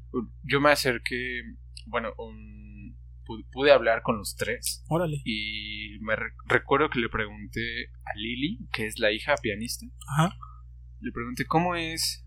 Tenía que hacer esto ahorita. um, ¿cómo, ¿Cómo es este para ti tocar música de cámara con tu papá, que es una persona de, de renombre mundial, de una, uh-huh, una persona pesadísima, a tocar, por ejemplo, con personas que no son tu familia? Es lo mismo, y me recuerdo que me contestó que ella trataba de que fueran, que, que el sentimiento, aunque no tuviera nada de conexión, trataba de que la única conexión que pudiera entablar con esta persona que no conoce, uh-huh, es tratar de hacerlo sentir familiar. Claro. O sea, como compas, uh-huh. Y fue de, tienes razón. Y más por, porque, te digo, ella es una persona que todo el tiempo estaba tocando con su papá, uh-huh. Y se me dijo, es que pues lo conozco de toda la vida. Claro. eh, Con él siempre he tocado, entonces tocar es X, ¿no? Sí. Pero con otras personas que a veces también ponen un alto, sí. Es como de, ah, pues vamos a hacer que esto funcione. Pero... no vas más allá. Ajá. Justo ahí entra la parte de cuando ya solo estás haciendo notas y cuando de verdad estás haciendo música. Exacto. Sí, es difícil, wow, uno solo, como individuo, solista, encontrar eso. Sí. Es todavía más difícil con un ensamble. Totalmente. O sea, y justo es lo que hemos tenido siempre él y yo. O sea, yo siempre he sido muy este, metódico en muchas cosas. A veces me paso de lanza. De hecho, mucha gente piensa que estoy enojado cuando en realidad no. Sí. O sea, yo, yo no me considero tan enojón, pero ah. todo el mundo me tiene en ese... Bueno, los que más me conocen como músico, sobre todo. Sí. Porque también ahí está una cuestión del cómo eres como músico y, como y cómo eres como persona no músico. O sea, sí, porque también recuerdo que una maestra en un este simposio en Guanajuato que hubo hace dos años, un año... Ajá. Una de la, esas lecciones que, que dices, wow, o sea, te llegan así de inmediato, fue eso, uh-huh, de que tú no eres percusionista todo el tiempo. O sea, claro, tú no eres un músico todo el tiempo. A veces eres sirve. Tú eres una persona, claro, que a veces es músico. Sí. Entonces, es como, o sea, sí. Y también creo que hay que identificar en qué momento vamos a ser músicos y vamos a estar así, va, voy a hacer música. Y también pues ser personas, o sea, como decimos, no somos máquinas, wow, somos personas. Eso, eso, es, eso es un pensamiento muy cabrón. Eh, el otro día que vino Sergio, que te, uh-huh, comento, le hice la pregunta de que si él creía, y una pregunta que te quiero hacer a ti, que si tú crees que, digamos, acercarse a la música, ya seas como persona músico, uh-huh, o como persona que no conoce nada, pero tal vez a la música académica, es a la que me quiero referir, okay, si acercarse a este tipo de música es, digamos, no sé, es indispensable, necesario para que la persona se haga más humano, para que se, se sensibilice, sensibilice como humano. No lo sé, es que también depende, pues, lo que quieras como músico. Sí. Y también hasta donde, o sea, tal cual, qué es lo que quieras hacer con lo que estás haciendo, uh-huh, porque sí conozco gente que su máximo es tal cual copiar versiones y le sale muy bien, y suenan bien y se defienden, pero pues hasta qué punto eso no te hace un autómata, ¿sabes? Es claro, lo que decíamos hace un momento, o sea, no somos, sí, robots, sí, sí, y no, sí, podemos pensar en ser robots porque vamos a hacer notas, vamos a tocar nuestras notas. Pero hasta qué punto en realidad estás haciendo música también es muy relativo, porque es muy diferente el cómo percibe una persona, cómo percibe otra. O sea, claro, hay gente que si una nota no está en su lugar ya es la peor versión del universo. Pero si aunque hay errores, o sea, es lo que por ejemplo decían que Beethoven, que tocar una nota mal, no, no está mal, pero tocar sin pasión es así, ah, imperdonable. Claro, imperdonable, sí, sí. Y tiene razón, pero obviamente también siempre hay que tener el respeto por la música y respetar todo lo que está escrito. Claro. Pero pues tampoco llegar a ese punto de ser un autómata. O sea, lo que voy con esto es que sí puedes sensibilizarte, pero también te puede hacer demasiado este como cuadrado en tu pensamiento. Claro. Porque también creo que son etapas, fíjate, porque uh-huh. es, o sea, yo también como pensando en cómo ha sido mi desarrollo musical. Sí. Ahorita todo esto que te digo que no, que se este que hace esto más así. Yo antes no era así, o sea, lo, lo que estoy diciendo ahorita hace unos seis años o más no lo hubiera dicho. Okay. Porque yo sí estaba en mi mood de que si no es así, está mal. Okay. Literal. ¿Y esto por ti o por terceros? Por muchas cosas, parte por mí, porque pues este, yo la verdad sí soy creo que bastante influenciable, o sea, si me dicen algo es muy fácil que lo crea, también soy muy crédulo en ese sentido. Okay. Pues es mi personalidad, la verdad, sí. O sea, es muy difícil que yo desconfíe así en primera instancia de una persona, menos que... Ah, es muy agradable, muy abierto. Sí, sí, sí, sí, entonces, este, bueno, también no es tan bueno, pero bueno, eso ya son cosas aparte, pero este... pues tampoco tenía otras referencias. Pues, claro. Eso es lo que también pasa. Claro. Justo esto de la música académica, quieras que no, hasta cierto punto es un gusto adquirido. Okay. Porque en primera instancia uno puede decir, ay, qué aburrido. Exacto. Y no sé si a todos les ha pasado, a mí me pasó. O sea, mis primeros acercamientos a la música académica, música clásica, como le quieran llamar, antes no me gustaba. O sea, era como, ay, no, qué aburrido, qué hueva. Y con muchas cosas así me ha pasado, que es como, ay, por ejemplo, con el café, antes no me gustaba el café. Okay. O no podía tomar el café si no tenía azúcar y leche, imagínate. O sea, yo también soy de los que dicen, no, eso es sacrilegio. Y después me pongo a pensar como, eh, espérate, tú estuviste de ese lado. Claro. También hay que entender muchas veces eso como músico. O sea, podemos ser lo más este cuadrados que queramos, lo más elitistas incluso que queramos, pero nunca hay que olvidar cómo empezamos a ser músicos. Exacto. O sea, creo que los que de toda su vida, o sea, desde que prácticamente que nacieron, ya nacieron con el instrumento en la mano, tal uh-huh. vez sea otro, otra historia. Eso, claro. Pero, por ejemplo, yo no soy de familia de músicos. O sea, de por lo menos de los, con los que vivo, soy el único que se dedica de lleno a la música. A los demás les gusta y uno que otro lo agarró de hobby, pero yo soy el único que está así en la música. Sí, tal metido, cual. Metidísimo, uh-huh. sí, sí. Entonces, este, pues no tengo referencias tampoco. Claro. O sea, las primeras referencias fueron de los primeros maestros que tuve. El primer maestro que tuve fuera, fue mi máxima referencia.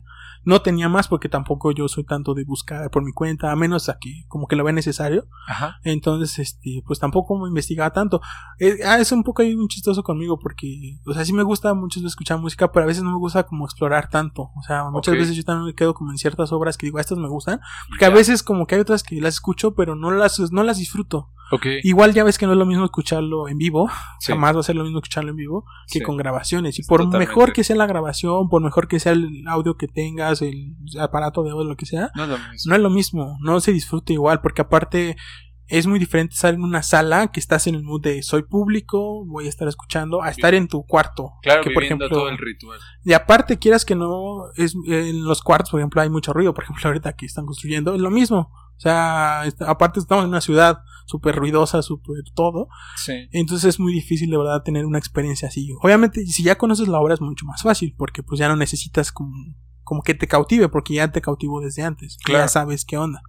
Pero, ajá, ahí ya estás teniendo una referencia que te impide disfrutarlo al Exacto. cien por ciento. De hecho, esta cuestión del entender que hay más técnicas, por ejemplo, cuando sí. yo antes era así de, no, es que si no es esta técnica está mal, y si tocan tantito diferente está mal.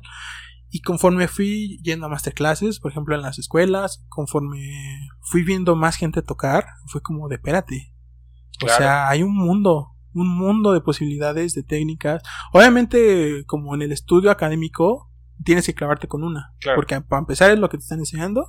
Y pues también tienes que tener de dónde partir. Exacto. Justo mucho del trabajo este de exploración que te hacía como percusionista, muchos instrumentos no te los enseñan. O sea, yo por ejemplo me he tenido que enfrentar a instrumentos incluso tradicionales de ciertas regiones. Sí. Hablando por ejemplo de México, el teponastli huehuetl. Okay. No hay una clase de teponastli huehuetl en la escuela y ni la va a haber porque pues no. no. Entonces es como, bueno, ¿cómo vas a hacer que suenen? Claro. Tienes las bases, sabes la técnica, sabes cómo proyectar tu sonido y sobre eso te vas agarrando. Ya también tú, pues también tiene que ver la comodidad, la resonancia de los instrumentos, la calidad de los instrumentos, pero ya tienes de dónde partir. Entonces también es importante ser muy estrictos con esto de la técnica. Y eso lo entendí también cuando di clases. Eso también fue súper enseñanza. Claro. Un tiempo di clases y recuerdo que en ese entonces, en una época vino... ¿Niños? Pues era de todas las edades, okay. Niños y adolescentes, okay. Sobre todo. Pero recuerdo que hubo una masterclass, ¿te acuerdas? Que vino, me parece que la Simón Bolívar, hace como cuatro años, creo, sí. tres, cuatro años. Y sí. Hubo masterclasses en la, en la Olin. Sí. Entonces todos mis alumnos fueron, yo la verdad no fui, muy mal por parte, pero todos mis alumnos fueron, bueno, mis alumnos entonces. Sí. Y va, o sea, está súper bien. Pero el problema fue que cuando llegaron a la clase, todos tocaban fatal. Okay. O sea, todo lo que yo les había enseñado, prácticamente como que lo echaban por la borda. Y yo así como, ¿por qué están tocando así? O sea, porque fue de verdad un cambio muy brusco. Y me dijeron, no, es que estoy tocando con la técnica alemana. Y yo como, de, oh, demonios. Porque la vez. Que nos han enseñado, bueno, la que yo manejo, este, me parece que es gringa. O sí, ajá. Es este, un, un agarre más gringo. Y es como de, uff. Y yo también caí un poco en eso antes. O sea, también me tocó experimentar con técnicas. Sobre todo en marimba, por ejemplo. Que okay. Justo trabajo con el dúo. En un momento hubo una pieza en la que tenemos que tocar en la misma marimba. Que este también es como de nuestros hitazos. La metamorfosis de Takayoshi Yoshioka. Ajá. Este. Y al tocar en una marimba, en una misma marimba, este, justo tienes que pensar que no estás tocando solo. O que sea, hay una persona al lado. Las dos personas en, en la, la misma, misma marimba. Okay, exacto. Entiendo. Entonces, yo la, mane- la técnica que toda la carrera manejé es la Stevens, que bueno, tiene un cierto agarre específico para las cuatro baquetas. Uh-huh. Que esto es para una técnica de marimba. En el cual este hay mucho movimiento de, sobre todo de los codos. Okay. O sea, el movimiento lo tienes que hacer más seguido y más como inclinado, más este, justo las posiciones raras que te decía. Ajá. Para ciertas notas que te pedía la, la música. Claro. Y este hay un problema. Desde la primera vez que lo intenté tocar, que no fue con Alexis, fue un poquito antes, uh-huh. También lo intenté tocar. Pero este el problema era ese, que por mi técnica ocupaba más espacio del que en realidad necesitaba. Claro. Entonces, okay. Había de dos. O cambiaba mi técnica, o lo tocábamos en dos marimbas. O bueno, también claro. Tal vez porque por ejemplo cambiar así, si era más a un lado así, no era práctico. Entonces que dije, bueno, voy a intentar cambiar mi técnica. Sabía okay. Las bases de la otra técnica que se maneja, es la tradicional, hay una que es japonesa, otra Burton, no sé muy bien las diferencias entre todas esas, pero pues yo la conozco como tradicional. Uh-huh. Fue la que adopté, dije, bueno, sobre todo para esa pieza, o sea, pensando en esa pieza, fue como, bueno, pues me tengo que adaptar. Entonces, sabía las bases porque en el vibráfono se usó esa técnica, porque okay. Se me hace muy incómodo con la que manejo siempre. Entonces, el vib- el vib- perdón, el ah, vibráfono es un instrumento también... De teclado. De teclado, eh, parecido a la marimba. Sí. Pero más pequeño. Y, y es de metal. Y es de metal. Es de aluminio, me parece, la aleación. Y este, sí, es un sonido muy diferente. Entonces, si usted que no, sabe, no conoce qué es el sí. vibráfono, pues imagínenselo como una marimba de metal más pequeña. Perdón. Exacto. No, y aparte también tiene cualidades diferentes, que el sonido es más, más prolongado. Y otras baquetas. Ah, cierto, sí. Tiene un pedal. Tiene un pedal que sí. es, funciona como la sordina, una sordina, como sí. el piano. Sí. Entonces, este, lo puedes manejar para hacer más largo un sonido, para hacerlo más corto, dependiendo, pues, el estilo y muchas cosas más, también uh-huh. el gusto. Entonces, este, pues, eso me sirvió, que como manejaba esa técnica, eh, la tradicional en, en, la, en el vibráfono, que es como marimba de metal, uh-huh. pues la pude adaptar a la marimba. Ok. Entonces, este... Te digo, pues eso me hizo como ver de que va, o sea, sí ten una como base, pero esa base te puede ayudar mucho para agarrar otra. La verdad tampoco lo recomiendo tanto como abusar de ello, porque sí son dinámicas diferentes, o sea, el movimiento de uno es más este como arriba, o sea, todos son hacia arriba y hacia abajo, uh-huh. pero uno la palma la tienes como, ay, no sé cómo decirlo, como... Una la tienes paralela a la, al suelo. Ajá. Y la otra la tienes este, con la... De lado. Ajá, de lado, okay, exacto. Sí. Entonces las dinámicas son muy diferentes. El movimiento que de, de la Stevens es así, con la mano así de lado. Uh-huh. Y la otra así es perpendicular a, al suelo. Uh-huh. Y el movimiento es muy diferente. Entiendo. Entonces, este, como también saber diferenciar qué movimiento vas a hacer con cada técnica es lo que también ayuda mucho a... También pues saber cómo resolverlo, porque claro. eso, de eso ya se trata en cierto punto de la carrera, de resolver. O sea, ya tienes las bases, ok, ¿qué vas a hacer con esas bases? Claro, porque no hay que quedarse en un lugar. Exacto, tienes que ser como que tu propio maestro, sí, ¿no? Sí, sí. Eso de que mencionas de toda la técnica es, está muy chido porque yo también me di cuenta justamente lo que te, lo que te comentaba de estos pedos psicológicos, cambiarlos. Uh-huh. Eh, me di cuenta todas las técnicas te llevan a lo mismo, ¿no? A, to- a tocar. Sí. Pero, por ejemplo, hay algunas que te resultan o que te dan un resultado Exacto. más eficiente. Eh, también eh, evitas que te lastimes más pronto. Y también ver, por ejemplo, que haces gestos tal vez un poquito innecesarios para ciertas piezas. Sí, de hecho también este, pues depende del cuerpo de cada quien, porque hay gente que es súper flexible. Ah, Hitler claro. es uno de ellos. Sí.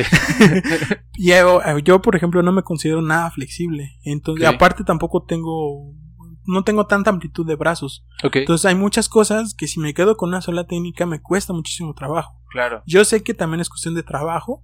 Pero de verdad muchas veces en las que hay posiciones que a veces son un poco chistosas. Por ejemplo, uh-huh. hablando sobre todo en la marimba, uh-huh. porque creo que es donde más movimiento generalmente hay, uh-huh. o la dimensión de los instrumentos.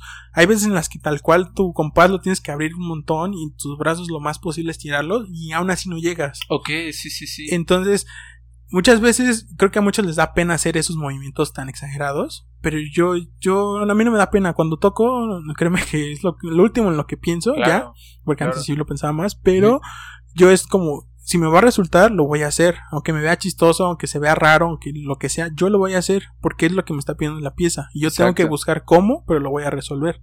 Ha sido también difícil, porque también uno tiene que echar coco. Justo me ha servido manejar varias técnicas para resolver ciertas cosas. Está por ejemplo, chido. A veces en música que es muy rápida, sí. porque a mí la verdad agarrar el Steven me cuesta tiempo, un poco más de tiempo que la tradicional, porque pues sí necesitas cierto acomodo, si no se siente raro a la hora de tocar. Okay. Entonces a veces me tardo en ese, y en cambio la tradicional muchas veces puedo agarrar solamente y ya tengo la posición. Entonces este me ha servido justo para resolver a veces pasajes que tengo que pasar de un instrumento a otro, por ejemplo marimba y luego unos tambores. Uh-huh. Entonces si manejo la otra técnica y tengo que cambiar de baquetas me cuesta mucho trabajo. Entonces digo, bueno, si tengo esta opción pues la voy a usar. Okay. También tener las mayores herramientas posibles, pero también ser cuidadoso con las mecánicas de cada, de cada técnica. Eso está muy cabrón. Sí, sí. O sea, sí es mucha información. Sí. Y mucha experimentación. Demasiada. De hecho, bueno, este creo que lo dejamos un poco al lado, pero cuando tuve la oportunidad justo de tocar como solista en la orquesta de la escuela, este la pieza ya la había trabajado unos años antes, antes de tocarla, eh, la del concierto para marimba y orquesta de Ney Rosauro. Sí. Este, entonces, al momento de volverla a abordar, que pues como todo fue volverla a aprender, porque Exacto. le descubrí cosas nuevas que antes no las había tomado tan en cuenta tal vez, sí. o que simplemente pues dije, ah, pues están, pero ya después le tomé más relevancia, y justo en el cuarto movimiento, uh-huh. que es el de los más pesaditos, este... Uh-huh. Pues tal cual, incluso esta fue un poco recomendación de maestra que me, me apoyó mucho en la pieza, este, para montarla bien, este, bueno, para montarla de otra manera más bien, este, fue esa recomendación, tal cual tocar con una mano tradicional y la otra con la que yo siempre manejé. Wow. No manches, fue un alivio para mí porque este último movimiento hay una parte en la que todo el tiempo estás haciendo tan tan tan tan tan tan tan tan tan tan tan tan tan tan tan tan tan tan tan tan. Entonces, si lo haces con un movimiento tan limitado como pues puede llegar a ser el movimiento de este, o sea, con la palma de lado, ajá. No manches, es súper cansado porque solamente trabajas esto. Claro, la muñeca. Ajá, o sea, es una es un movimiento muy corto, digo, para los que no están viendo, es un movimiento muy corto el que consigues con este con este agarre. En cambio, si tienes este agarre, tienes mucho más movimiento. Claro. Entonces, quieras que no, es menos cansado porque sí. necesitas menos esfuerzo. Exacto. Sí, entonces, sí, sí. bueno, pues eso fue una solución en ese momento. Y te digo, me ayudó justo que ya, ya tenía experiencia con esa técnica en la marimba. Porque es muy diferente cómo responde una marimba como responde un vibráfono. Claro, o sea, sí, pareciera sí, sí. que es lo mismo, pareciera que, ay, no cambia nada, pero cambia como no tienes idea. Claro, porque la marimba es de qué material. Madera. Madera, es ¿verdad? Un sonido seco en general. O sea, los resonadores ayudan, pero tampoco es como que ¡pum! Claro. No, suena ¡pum! Sí. ¡Pum! Y depende de, también de dónde golpees. O sea, exacto. Porque... ¿Cuánto, cuánto mide la, la, el, la pieza más grande de la marimba? Ah, no, no sé. Como que unos, unos veinte, treinta centímetros. Más o menos, un poquito más larga tal vez. Entonces, también dist... depende del modelo y todo, pero sí, sí depende muchísimo dónde le toques. Sí, o porque sea... es distinto el medio uh-huh. a los extremos. Sí, de hecho hay, hay puntos sordos, o sea, que lo tocas y no va a sonar o va a sonar muy muy sordo, o sea, muy okay. poco. Son los nodos, porque es donde pasa la cuerda, que hace que se, este, se suspenda en el aire. Sí. Entonces, si le pegas ahí, no va a sonar. Va a sonar muy poquito. También es un recurso, por ejemplo, para cuando tocas corales o cosas así muy pianos. Uh-huh. Puedes tocar muy cerca de esa zona y vas a tener un matiz muy, muy, muy, muy bajito. Okay. Y eso muchas veces es, también una cuestión de la percusión es que somos muy visuales. Sí. O sea, no es justo al manejar instrumentos tan secos, muchas veces nosotros por el simple movimiento podemos hacer que aparente otra sonoridad. Ya okay. De hecho se han hecho estudios y se ha determinado que en realidad no influye para nada si tú tocas así o si tocas así. Ajá. Pero si lo ves, pff, cambia sí. totalmente es, la experiencia. Incluso distinto. Ahorita yo creo que nada más con que hice esto e hice esto, sí. como que lo piensas diferente. Es como, ah, un sonido largo y un sonido corto. Exacto. O sea, es así tan esencial como eso. Y es un recurso que usamos muchísimo. Y, y de hecho yo lo he visto muchísimo en tu maestra, en Gabriela. Sí, uf, que, sí. Bueno, para las personas que no están viendo esto, que están solamente escuchando, a la maestra Gabriela, que le mandamos un saludo. Claro. eh, de repente usa, es muy expresiva en sus gestos, a, a veces yo veo que sí. a, a, está en timbales sí, y sí. los brazos como que suben lentamente después de dar el golpe y eso crea lo que dices, es sí. como en tu mente te imaginas oh, un sonido, no sé, tal vez más envolvente, más largo, a, ajá, o más largo a comparación de si, si solamente hace un pack sí. y ya. Sí, sí, sí. Y ahí también entra pues el como qué hacemos como percusionistas, o sea, exacto. porque pues como todo no hay que abusar de, de nada. Claro. O sea, ni de tocar totalmente así con una posición que también se usa. De hecho yo era de esos sí. de los que aunque lo estuviera disfrutando lo que sea, pero como siempre tocaba estático, ajá, estático ajá. pues no se notaba como que lo estuviera disfrutando. También eso fue pues lecciones que fui aprendiendo tocando sobre todo. Claro. O sea, porque no sé, siempre llega un punto en el que dices como ah, ok, esto es lo que tengo que hacer para pues como no caer en eso. Sí, sí, sí. Y bueno, la verdad yo también me ha gustado mucho ver ese pues progreso en mí porque fue difícil. O sea, creo que de, si me preguntaran qué es lo que más me costó en la carrera fue pues justo eso, como, como separarme del yo súper técnico, súper cuadrado y de verdad con eso que ya tengo agregarle uh-huh. Uh-huh. este ser expresivo uh-huh. y también decir algo con la música.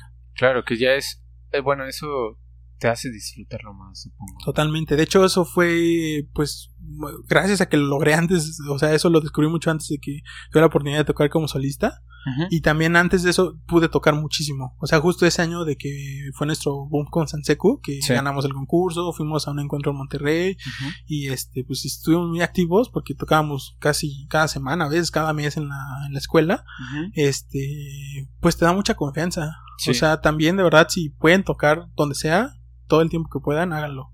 Y también experimentar con diferentes estilos, porque también muchas veces esto de estar en la carrera te sendrá como que si no tocas una orquesta, si no tocas algo clásico en la academia, algo clásico, uh-huh. no, o sea, no, es como que está prohibido, que no puedes, por ejemplo, estar en la escuela y de, en la noche irte a tocar cumbias, o sea, claro. es así como, no, no, no, no, no hagas eso porque tu técnica se va a echar a perder, quién sabe qué, puede ser, también depende de cada quien. Pero, Pero pues también son los putazos. Exacto. Y, y no hay de otra más que aprendiendo putazos. Exacto, de hecho, una de las experiencias también muy chidas que tuve fue tocar una vez en un este grupo versátil. Ah, qué chido. De hecho igual también yo. Fue con Alexis y no ajá. manches, nada que ver. Sí, es muy o sea, distinto. nada, nada, nada, nada que ver. O sea, es un enfoque totalmente diferente. También hay que conocer obviamente cómo funcionan los instrumentos. Me tocó tocar congas, que tampoco nos Orale. tuvimos la fortuna que un año nos enseñaron súper bien congas, o sea, machín, no era nuevo. Ritmo, no era nuevo para mí. Ajá. Y eso me sirvió muchísimo porque ya sabía qué hacer. O sea, a unos años atrás, me, de hecho yo escuchaba las las salsas, las cumbias y decía, "No manches, está bien difícil." O sea, ¿cómo le hacen para tocar? Y eso que yo ya estaba bastante, yo ya llevaba bastante tiempo en la música. Okay. Pero no sabía qué carajos hacían. O luego, por ejemplo, los percusionistas de esos grupos que son hacen sus solos así increíbles y miles de adornos, como ¿cómo le hacen? Claro. También me sorprenden porque son bárbaros, o sea, tienen un así no, traen el callo. Y aparte sí. lo hacen muy natural. Eso sí. es lo que digo, órale. Ahí fue cuando también yo empecé a dejar de lado de que no solo es la técnica, sino qué haces con lo que tienes. O sea, exacto. puedes estar súper chueco, pero si tocas así cosas que nadie te va a decir nada. Exacto. O sea, un ejemplo clarísimo es el maestro, este famosísimo maestro este Nandayapa. No lo conozco. Este, el marimbista, ay, Seferino Nandayapa, ay, cómo se puede olvidar. Uh-huh. Este, es así el mito de la marimba chapaneca, por excelencia. Okay. Uh-huh. Y lo que se dice, bueno, para los que no me vean, es que todo el tiempo ya estaba chueco, ya al final de su vida, que ya falleció hace unos años. Okay. Este, así literal estaba de lado. Okay. Pero cuando tocaba, o sea, sí. si tú lo vieras en la calle, no, no tuve la fortuna de conocerlo en persona, pero cuentan eso, o sea, que tú lo veías así en persona y dices como, ah, pues, pues un viejito, ¿no? Ahí, pero tocaba y uff, okay. O sea, era una cosa así increíble.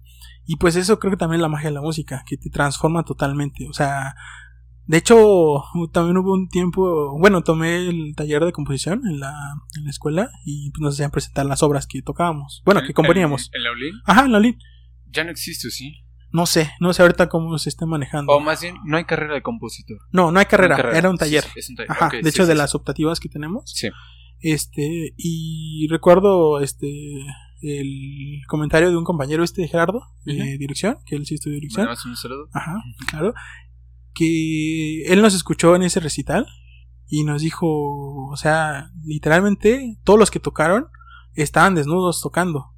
Okay. Porque aparte de que estabas tocando tu propia composición, estabas tocando. Y yo también he ido descubriendo que allí es donde sale tu verdadero ser. Claro. Aunque no quieras. Aunque tú seas una persona retraída por nat- me ha tocado muchas veces sorprenderme, sí, con gente que yo la tengo en un mundo de, ah, pues es como tímido, es así. Ajá. Tocan, se transforman totalmente. Claro. O sea, y eso para mí es algo mágico, que dices, wow, yo no antes no lo notaba hasta, bueno, fue un, un día específico, no recuerdo el día así exacto, pero sí recuerdo que fue un recital, de hecho, ahí en la en la Hermilo, uh-huh. que hicimos este este Lospin, un saludo, Alexis uh-huh. y yo. Y recuerdo que toqué una de las obras que creo que también ha sido un hitazo mío, que bueno, que la toco mucho, o la toqué mucho, que es el Blues for Gilbert de vibráfono, el que toqué de Ancor, sí, cuando toqué de solista. Sí, sí, claro que sí, sí me acuerdo. ¿Eso fue hace como tres años? Eh, de lo de solista fue hace dos, me parece, en dos mil dieciocho. No, pero, pero justo ah. esa, esa obra que mencionas con Lospin y con Alexis. Eh, fue un recital, no, no recuerdo hace cuánto fue, como unos cuatro o cinco años, sí, creo sí, que sí. sí. Okay, pero sí recuerdo el blues. Ajá. Ah, ok, bueno, esa obra, la verdad ya toqué bastante, creo que también ya la choteé un poquito, pero recuerdo ese día en específico, o sea, ese día que la toqué y que dije, wow, fue uh-huh. de verdad el día en que dije, o sea, que ya me terminé de enamorar por completo de la música, okay. y que por primera vez sentí que pude de verdad conectarme con la obra, pude conectar con el público y lo disfruté como no tienes idea. Qué chingada. Y ese día, o sea, antes de tocar, antes de todo, me senté de la fregada. O sea, oh, sí. sentía una tristeza increíble en mí, no sé si llamarla casi depresión, pero de verdad estaba muy, muy, muy mal anímicamente. O sea, muy, muy, muy, muy, muy mal, no tienes idea. Uh-huh. O sea, estaba fatal, fatal. O sea, no lo, bueno, no me gusta mucho expresarlo porque tampoco como que me gusta que me pregunten al respecto. Creo claro. que a no muchos o a nadie. Pero no estabas eh, bien. No estaba bien, o sea, uh-huh. estaba fatal. Yo me sentía fatal, estaba así. De verdad, me lleva al carajo. Entiendo. Y empecé a tocar y no sé por qué no lloré, pero estuve a punto de. Okay. O sea, descargué todo eso. De verdad me sentí tan en sintonía con la pieza, con todo lo que sentía y lo saqué totalmente. A tal punto Chido. En el que no había nadie más en esa sala que yo y el instrumento. Qué genial. O sea, y a pesar de eso, sentí que conecté con todo el público. Era poco, eh, entiendo. Como en todos esos recitales, pero ahí también fue cuando dije, wow. Es que también nosotros como músicos hay que tener ese respeto por el público. Totalmente. Aunque sean una persona, aunque sea no sea nadie incluso, toca como, como si, si fueran, fueran así. cien mil. Exacto. Sí, sí, totalmente. Eso Exacto. Es, eh, has dicho varias cosas aquí que me han gustado y que me han atrapado mucho, sobre todo por, por este crecimiento como músico, ¿no? Y, como, y por ende como persona. Uh-huh. Que, por ejemplo, esto que acabas de tocar es... Yo siento que canalizaste justamente sí. ese, esa tristeza, por así decirlo, en pocas palabras, uh-huh. en, en la música. O sea, lo, lo canalizaste de esa manera y salió un tú que sí. tal vez tú desconocías. Totalmente. Y es de verga, ¿no? Y, y la otra es, por ejemplo, a ver cómo te pones, cómo te autosaboteas también. Sí, sí, o sea, sí. como una persona, uno mismo se empieza a decir, oh, es que no toco tal vez de esta manera. Y luego se da cuenta de otras cosas. Sí, totalmente. Y es algo... Pues bastante chido. Qué, qué, qué chido que ah, por lo menos a ti ya te llegó esa... Fue muy difícil, pasaron muchos años y también ahí fue cuando entendí que muchas veces te dicen, es que no me estás diciendo nada, es que no eres expresivo, es que claro. tal. Y yo de, pero ¿cómo le hago para ser expresivo? Claro. Porque también estamos muy acostumbrados en el sistema que tenemos educativo, no solo de música, creo que en general, a que nos digan qué hay que hacer. Exacto, y, o sea, no, te... y no nos dicen tal vez el por qué ni el o cómo. O el cómo, exacto. Entonces, ahí creo que lo que más me ayudó fue en esta escuela del C S H, el sí. colegio de aquí, sí. del sur, porque fue de los primeros momentos en los que de verdad todo dependía de mí. Claro. Y eso nos lo hicieron a ver, o sea, muchos lo critican que, pues, que es muy hippie la escuela, quién sabe qué, y creo que sí hasta cierto punto, pero de verdad creo que yo sí tengo un antes y un después de esa escuela, okay. este, porque de verdad me di cuenta de tantas cosas también porque tuve maestros increíbles, no todos, siempre hay maestros nefastos en todas las escuelas, siempre, siempre, siempre creo que eso es una constante. Y los buenos maestros que tuve, no manches, me enseñaron unas cosas, o sea, sí. tal vez no las pueda decir como, ah, es que esto es físico, pero fueron cosas que me marcaron y ya fueron parte de mi vida. Qué chido. Entonces, este, justo yo muchas cosas las aprendí a buscar por mi cuenta, a que ya no me tuvieran que decir, no, pues esto, esto. Y estas son de esas cosas que aunque tú las pides, nadie te dice cómo hacerlas. Exacto. ¿Tú, ¿tú crees que, eh, esa es una de las preguntas que quiero hacer aquí en, en el podcast, a, con varios invitados?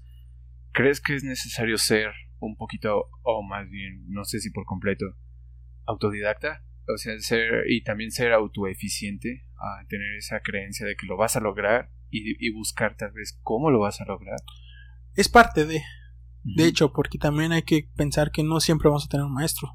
Exacto. Si es necesario, porque pues es un proceso, también sí. hay que verlo como eso, o sea, si vas a ciegas, este, pues también puede ser difícil, hay de todo. Volvemos a lo mismo, hay personas que les funciona muy bien que nadie les diga nada y, y ellos encuentran la forma de hacerlo y lo hacen muy bien, uh-huh. se aplaude también, pero hay otras personas que no, que tienen que llegar a ese punto en el que ya nadie les tiene que decir nada. Claro. Justo eso me pasó con esto del sentimiento, o sea, sí. que yo dije, ¿cómo puedo expresar sentimientos si por ejemplo yo no he tenido esa experiencia, eh, ese sentimiento en mi persona? Exacto. O no lo es, en, no lo reconozco más bien, porque claro. de que está, está. Pero ya ahí es este que lo reconozcas. Okay. Por ejemplo, a, este, yo mucho tiempo me percibía como que aunque estuviera muy triste, no podía llorar. Entiendo. O aunque tenía esas ganas de llorar, no me salía el, el llanto. O sea, como que yo mismo me reprimía, como oh, constante reprimir. Ajá. Sí. Pues tomas, ¿no? Tal vez ahí, míos. Pero justo de, a partir de este punto en el que pude canalizar la, lo que sentía con lo que estaba tocando, me di cuenta de que no puedo, por ejemplo, expresar amor en una obra si yo no he sentido amor. Órale, yo no puedo este, expresar furia si yo no reconozco esa furia, o sea, más bien es eso, que no lo reconozcas, porque ahí está el sentimiento. Claro. Pero muchas veces el autosabotaje implica en que te reprimes tú mismo. Exacto. O sea, tú mismo nunca estás contento contigo mismo, no te aceptas como eres. Eso es un proceso que justo yo sí, bueno, creo que yo sí lo pude lograr, que era también lo que me preguntabas de si te humaniza o no te humaniza. Te digo que depende mucho de la persona, porque hay gente que, por ejemplo, esos sentimientos ya están como de cajón. Ajá. Y pues no les cuesta nada como expresarlos, pero creo que tampoco lo logran canalizar. Claro. En cambio, si tú, bueno, por ejemplo, yo siento que estos sentimientos, por ejemplo, de amor, de enojo, todo eso me costó Ajá. como identificarlos así específicamente, cómo me comporto cuando estoy así, cómo hago eso.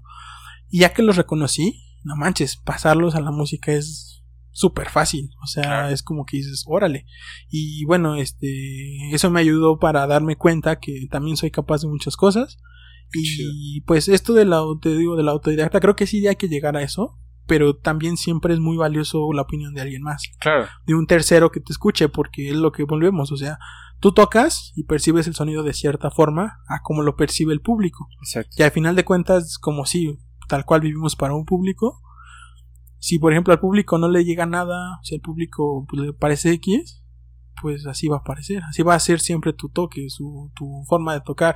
Exacto. Y que digo, no está mal, pero pues si tú no quieres eso, hay que trabajar sobre eso, o sea, lo que yo más podría recomendar es eso, que hay que aprender a identificar esos sentimientos, porque la música está llena de sentimientos. Totalmente. O sea, de hecho, bueno, recuerdo que me habías comentado que tal vez era una pregunta que si la música se siente sí, o se estudia. De un meme. Sí, exacto.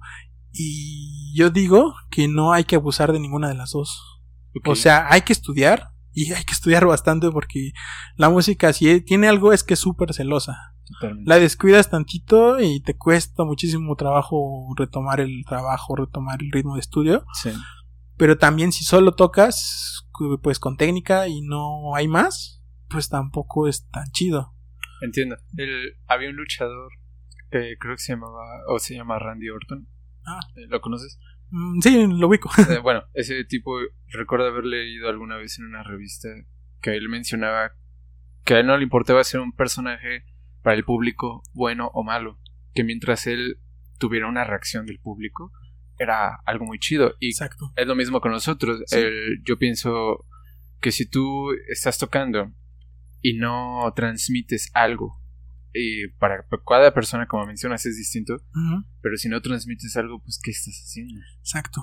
Sí, pues digo que eso fue lo que más me detuvo mucho tiempo, mucho, mucho, mucho, mucho tiempo. De hecho, yo, yo mismo me, di, me compré la idea de que prefería tocar todas las notas bien, aunque me dijeran que, que no lo estaba disfrutando, aunque me dijeran tal cosa, que me veía tenso, porque mi, mi misma familia, que a veces que sí, luego ellos como que son, a veces, no siempre, son muy blandos con uno, sí, porque pues tienen el cariño de que es la familia así, sí, pero no, mi misma familia me decía que me veían tenso, que como que no lo disfrutaba, yo como, pues yo estoy así, uff, súper bien. ¿Cómo no? Exacto, exacto, y entonces yo sí era de esos que pensaba que prefería mil veces tocar la nota, tal cual ser un autómata, bien, que estuvieran en el momento y que ella, yo, yo siempre me compré esa idea y todavía la mantengo, de que la música tiene que hablar por sí misma. Okay. Pero también, o sea, no es solamente tocar las notas para que suenen por sí misma, también uno le tiene que dar cierta intención. Claro. Entonces, por eso, de hecho, yo también cuando, o sea, es, es, lo, lo clásico, ¿no?, con este meme de que la música no se estudia, se siente, pues eso de que, ah, claro que no, porque hay que estudiar un montón y quién sabe qué, y sí, hay que estudiar un montón, pero si no la sientes, no sirve de nada. Exacto. O sea, totalmente, porque el, el estudiar lo que te ayuda es a agarrar confianza en tocarla, o sea, porque conoces la obra, uh-huh, ya la trabajaste tanto que te la sabes mejor que el himno nacional, por ejemplo. Uh, sí. O sea, a ese punto, que el himno nacional es algo que nos enseña toda la vida y seguro lo... Y harta... solo algunas estrofas. Exacto. Ni completo. Uy, sí, no, completo es muy difícil de aprender incluso ya después. Pero este, igual, o sea, igual creo que si ahorita lo intentara cantar no me acordaría también, pero el caso es que estudias tanto estas obras, pero te ayuda más que nada a tener esa confianza de en cualquier momento llegar y tocarla. Exacto. Y bien, y fluido, y con intención. Pero si no le metes ese plus que ya es el qué quiero decir con la música, ajá, pues siento que pues no, o sea, por eso digo que no hay que abusar de ninguna, porque también si es puro sentimentalismo, da hueva. Claro. O sea, como lo burdo que tú dices, si son puros gestos y así, ah, y solamente es gesto lo que está haciendo, y tal vez ya si lo ves con atención, ves que toca fatal, sí, puede que se la compres, o puede que se la compres solo en un momento, justo. Exacto. Por ejemplo, si tú los ves por primera vez y dices, no, que lo estoy... si no sabes, por ejemplo, de música, porque también pasa, a mí me ha pasado, que había gente que decía, no manches, es que mira cómo se mueve, claro, lo está disfrutando, qué sí, chido, sí, pero ya después te vas así más como exquisito, y ves y dices como de... Eh, no tanto. Se ve muy bien, pero como que no me dice nada, o sea, también es, creo que justo irlo adquiriendo, ese como, pues sí, como ese sentido, plus, ese como, pues también tú como, porque también hay que recordar que también podemos ser público, claro, de hecho, pues es súper recomendable que vayas a conciertos y todo eso, siendo o no estudiante, o sea... porque ahí es donde más aprendes también. Exacto. Y justo también ver muchísimos estilos diferentes de tocar, ya ni siquiera tu mismo instrumento, sino de meterte chismoso también con los demás instrumentos, uf, sí, cómo ayuda. Sí, sí, de, es una retroalimentación. Pues por ejemplo yo contigo, creo que también me has prestado alguna ocasión tu cello, uh-huh, no tienes idea cómo me ha ayudado. Tú dirás, ah, ¿cómo en qué? Ya ves que también a veces usamos arcos, nosotros como, como percusionistas, pues... Uno, así percusionista, así que no sabe nada de cuerdas, llega y nada más lo frota y le intenta sacar sonido y ya le vale gorro. Cuando te das cuenta que influye muchísimo el peso que le pongas, porque es bien difícil, es bien difícil eso, ponerle peso a la punta, o sea, si como la agarras desde la, ¿talón? La, ajá, desde el talón, o sea, darle peso a la punta es muy difícil, no manches, y yo no lo entendí hasta que lo intenté hacer justo con los instrumentos. Sí. Entonces yo yo me di, yo siempre me di cuenta que este, los arcos, por ejemplo, el vibráfono, que es lo más común, uh-huh, cuando llegas a la punta justo es cuando suena fatal, o sea, suena muy feo, pero es como, ¿pero por qué? O sea, como que deja de sonar o así, cuando son arcos continuos, porque muchas sí, veces nada más le das el toque y ya se queda sonando, sí, pero también depende de si lo quieres hacer más largo, puedes hacer esa intención, pero es muy difícil, por ejemplo, si vamos, generalmente lo tocamos así, este, de arriba hacia abajo, uh-huh, entonces, este, si, si empezamos con la punta, siempre es de arriba hacia abajo, uh-huh, entonces, es más fácil así porque como que ya sabes qué impulso darle a la punta y ya, claro, nada más el talón pues lo va relajando, claro, pero si vas de abajo hacia arriba está bien difícil, sí, es porque justo como no tienes en consideración el peso que hay que darle al arco, pues no sabes qué onda. Exacto. Entonces, a mí me sirvió muchísimo estar justo, este, pues, de chismoso con los coristas. No, está muy chido porque sí. te metes en los zapatos, de, de, por ejemplo, de otro ejecutante. De otro no, y también comprendes que en realidad todos los instrumentos son muy difíciles. Todos, todos, todos, sin todos excepción alguna. Porque quieras que no, también está como ese orgullo de que, como tú sabes las complejidades de tu instrumento, dices, ah, el mío es el más difícil del mundo. O sea, yo te puedo decir, decir las percusiones son lo más difícil del mundo. Pero es porque yo conozco todo el trabajo que hay que hacer de antemano. Exacto, exacto. Y yo muchas veces sí era así también, de que ah, tocar violín es bien fácil, porque todo el mundo lo toca. O ah, sí. tocar el cuerda es bien fácil. Tómala, o sea, lo empiezas a intentar tocar. Es como cuando la gente toca, claro, claro. la percusión, lo mismo con la cuerda. Exacto. Y bueno, la verdad, gracias a todos los que me han permitido toquetear sus instrumentos, porque también sé que hay gente que no lo dejaría. Yo tampoco creo que con ciertas cosas. O más bien que lo hagan mal. Eso claro, sí no, porque claro. una cosa es que hiciste tal vez como intentando sacar sonido y otra que ya quieras destruir el instrumento. Exacto. O sea, eso te da... No hay que irnos a límites. Así, sí, entonces... agarrando baquetes, por ejemplo, digamos, de metal contra el, la marimba. Contra, sí, no, no, no, no, no. Eso, eso no lo hagan. O sea, no todo hagan, como les deje, dejen y con respeto siempre sí, los otros porque instrumentos. Porque cuesta, cuesta. Sí, bastante. Muchísimo. A veces nada más reparar una tecla y tienes que cambiar todo el teclado, por ejemplo. Exacto. Entonces es difícil, de verdad, no, no, no abusen. No, no abusen. Y de verdad muchas gracias, sí, digan bien, por ejemplo, en mis inicios, hace uh-huh. ya algunos años, este, me llamó la atención la flauta transversa. Okay. Porque dije, no manches, yo no conocí este instrumento. Uh-huh. Y se me hizo súper raro. Creo que yo siempre me... Como cosas que me dan curiosidad o que se me hacen raras, llaman mucho la atención. Mucho, mucho, mucho, okay. mucho. Ese fue el caso con la flauta. Y tuve unas lecciones. De hecho, hasta tuve una flauta, creo que bastante buena. Pero pues al final ya, esta, obviamente no, no la toqué para nada. Sí. Pero recuerdo los ejercicios de respiración que me daban. Fueron así de súper utilidad cuando tuve que tocar silbatos, por ejemplo. Ah, ok, claro. Porque ya no solamente le soplaba, sino ya tenía una conciencia de que tenía que respirar desde el diafragma. Un control del aire. Y tener un control del aire bueno para hacer ciertos sonidos o para jugar. Porque también este, tuve una experiencia de las que más me han dejado, que fue tocar una ópera en náhuatl, que se llama Xochicuicatl Cuecuechtli, es difícil pronunciar. Es una ópera contemporánea, pero se toca con instrumentos este prehispánicos. Bueno. Llámese huehuetl, este, este teponastlish, sí.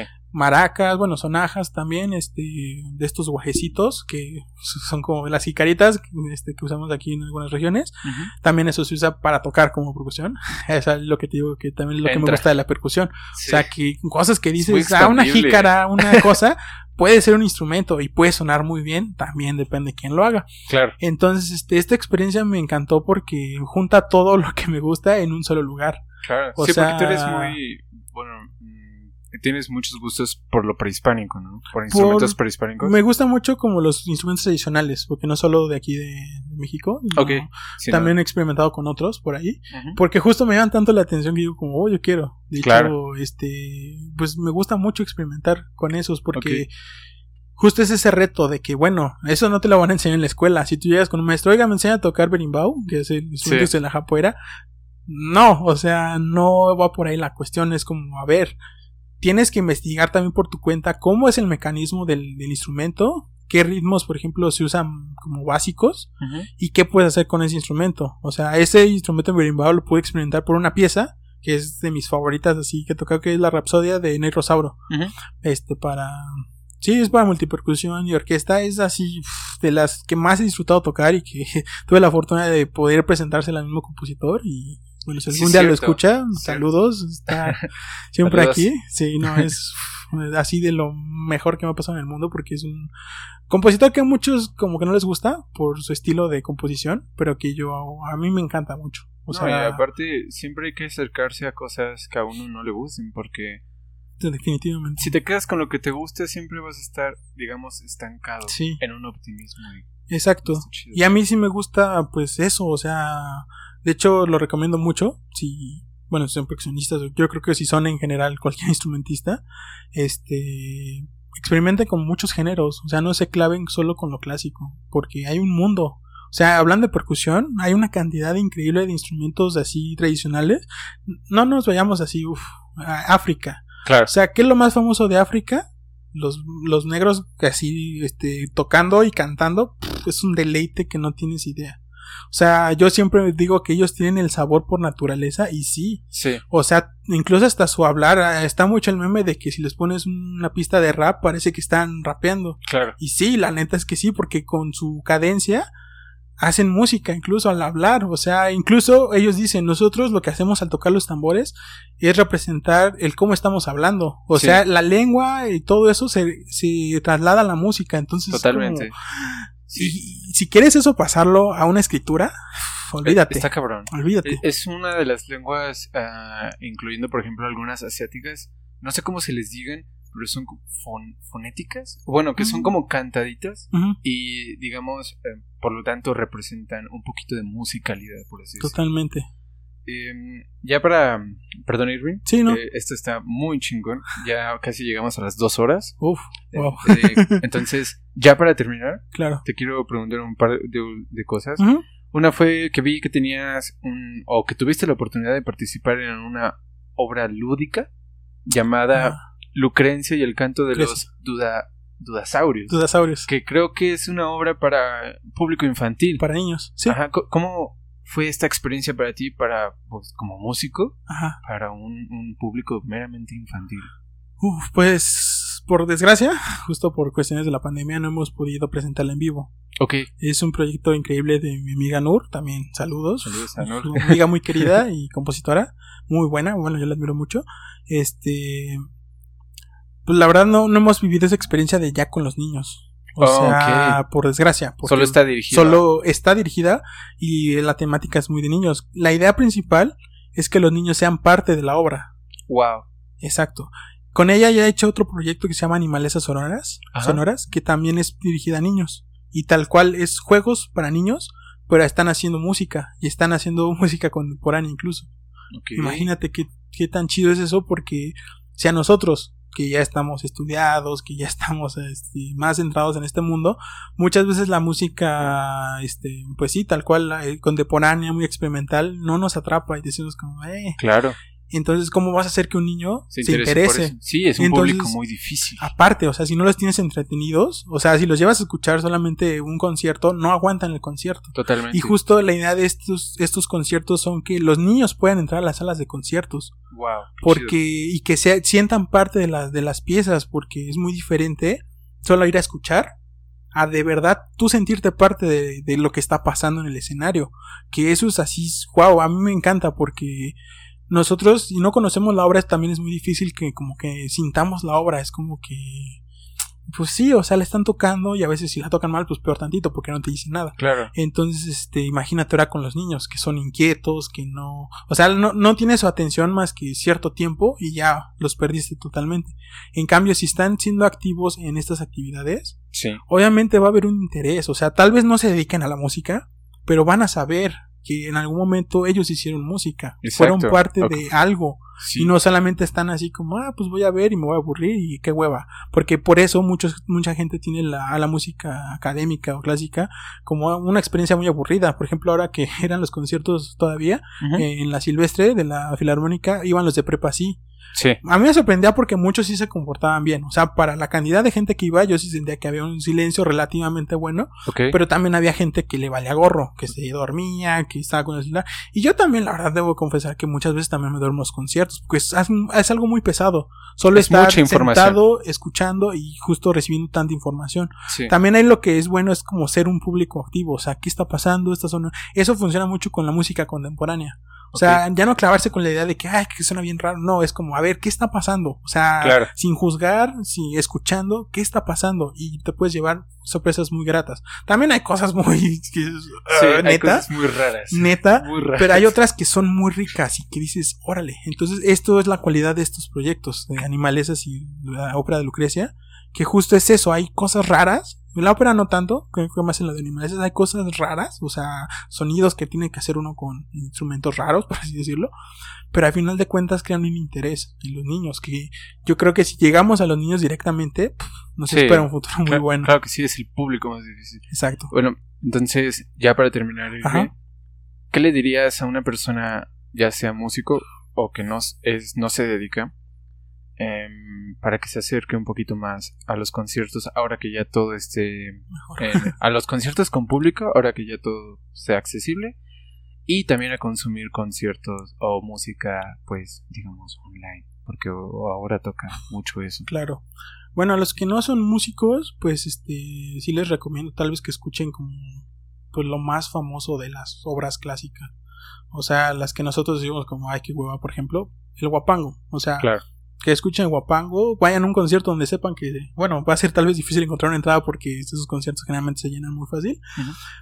Pero que pues tal cual, o sea, busquen la forma en la que ustedes puedan ser parte de la pieza. O sea, es tal vez difícil como dar a entender mi idea porque justo yo estoy más del lado de, pues sí, músico, ¿no? O sea, que claro, estoy metido en esto, sé lo que lo difícil que es tocar ciertas obras y también lo, que, lo complejas que son y lo que quieren decir sin decir nada, porque también es claro, eso. Hay que entender que la música, al no tener una letra, es totalmente abstracto, porque te puede decir una cosa y te puede contar a alguien el choro de que no, es que aquí quiso resaltar el espíritu de lucha, nada. Totalmente. O sea, puede ser que a ti te diga eso, pero puede ser que te diga lo contrario. Totalmente. Puede ser que no te diga nada incluso. Y creo que hay que ponernos también en un plan de solo, pues, ir a escuchar, porque right, también uno como músico muchas veces va a criticar.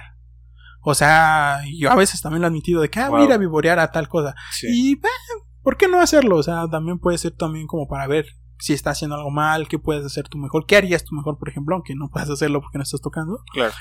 Pero, pues tampoco, o sea, como músico es lo que yo diría. O sea, primero, si vas a un concierto, no te claves con criticar. O sea, date el chance de solo escuchar y disfrutar lo que escuches. Tal vez si lo hacen muy mal, pues bueno, ya, pues también puedes criticar lo que sea.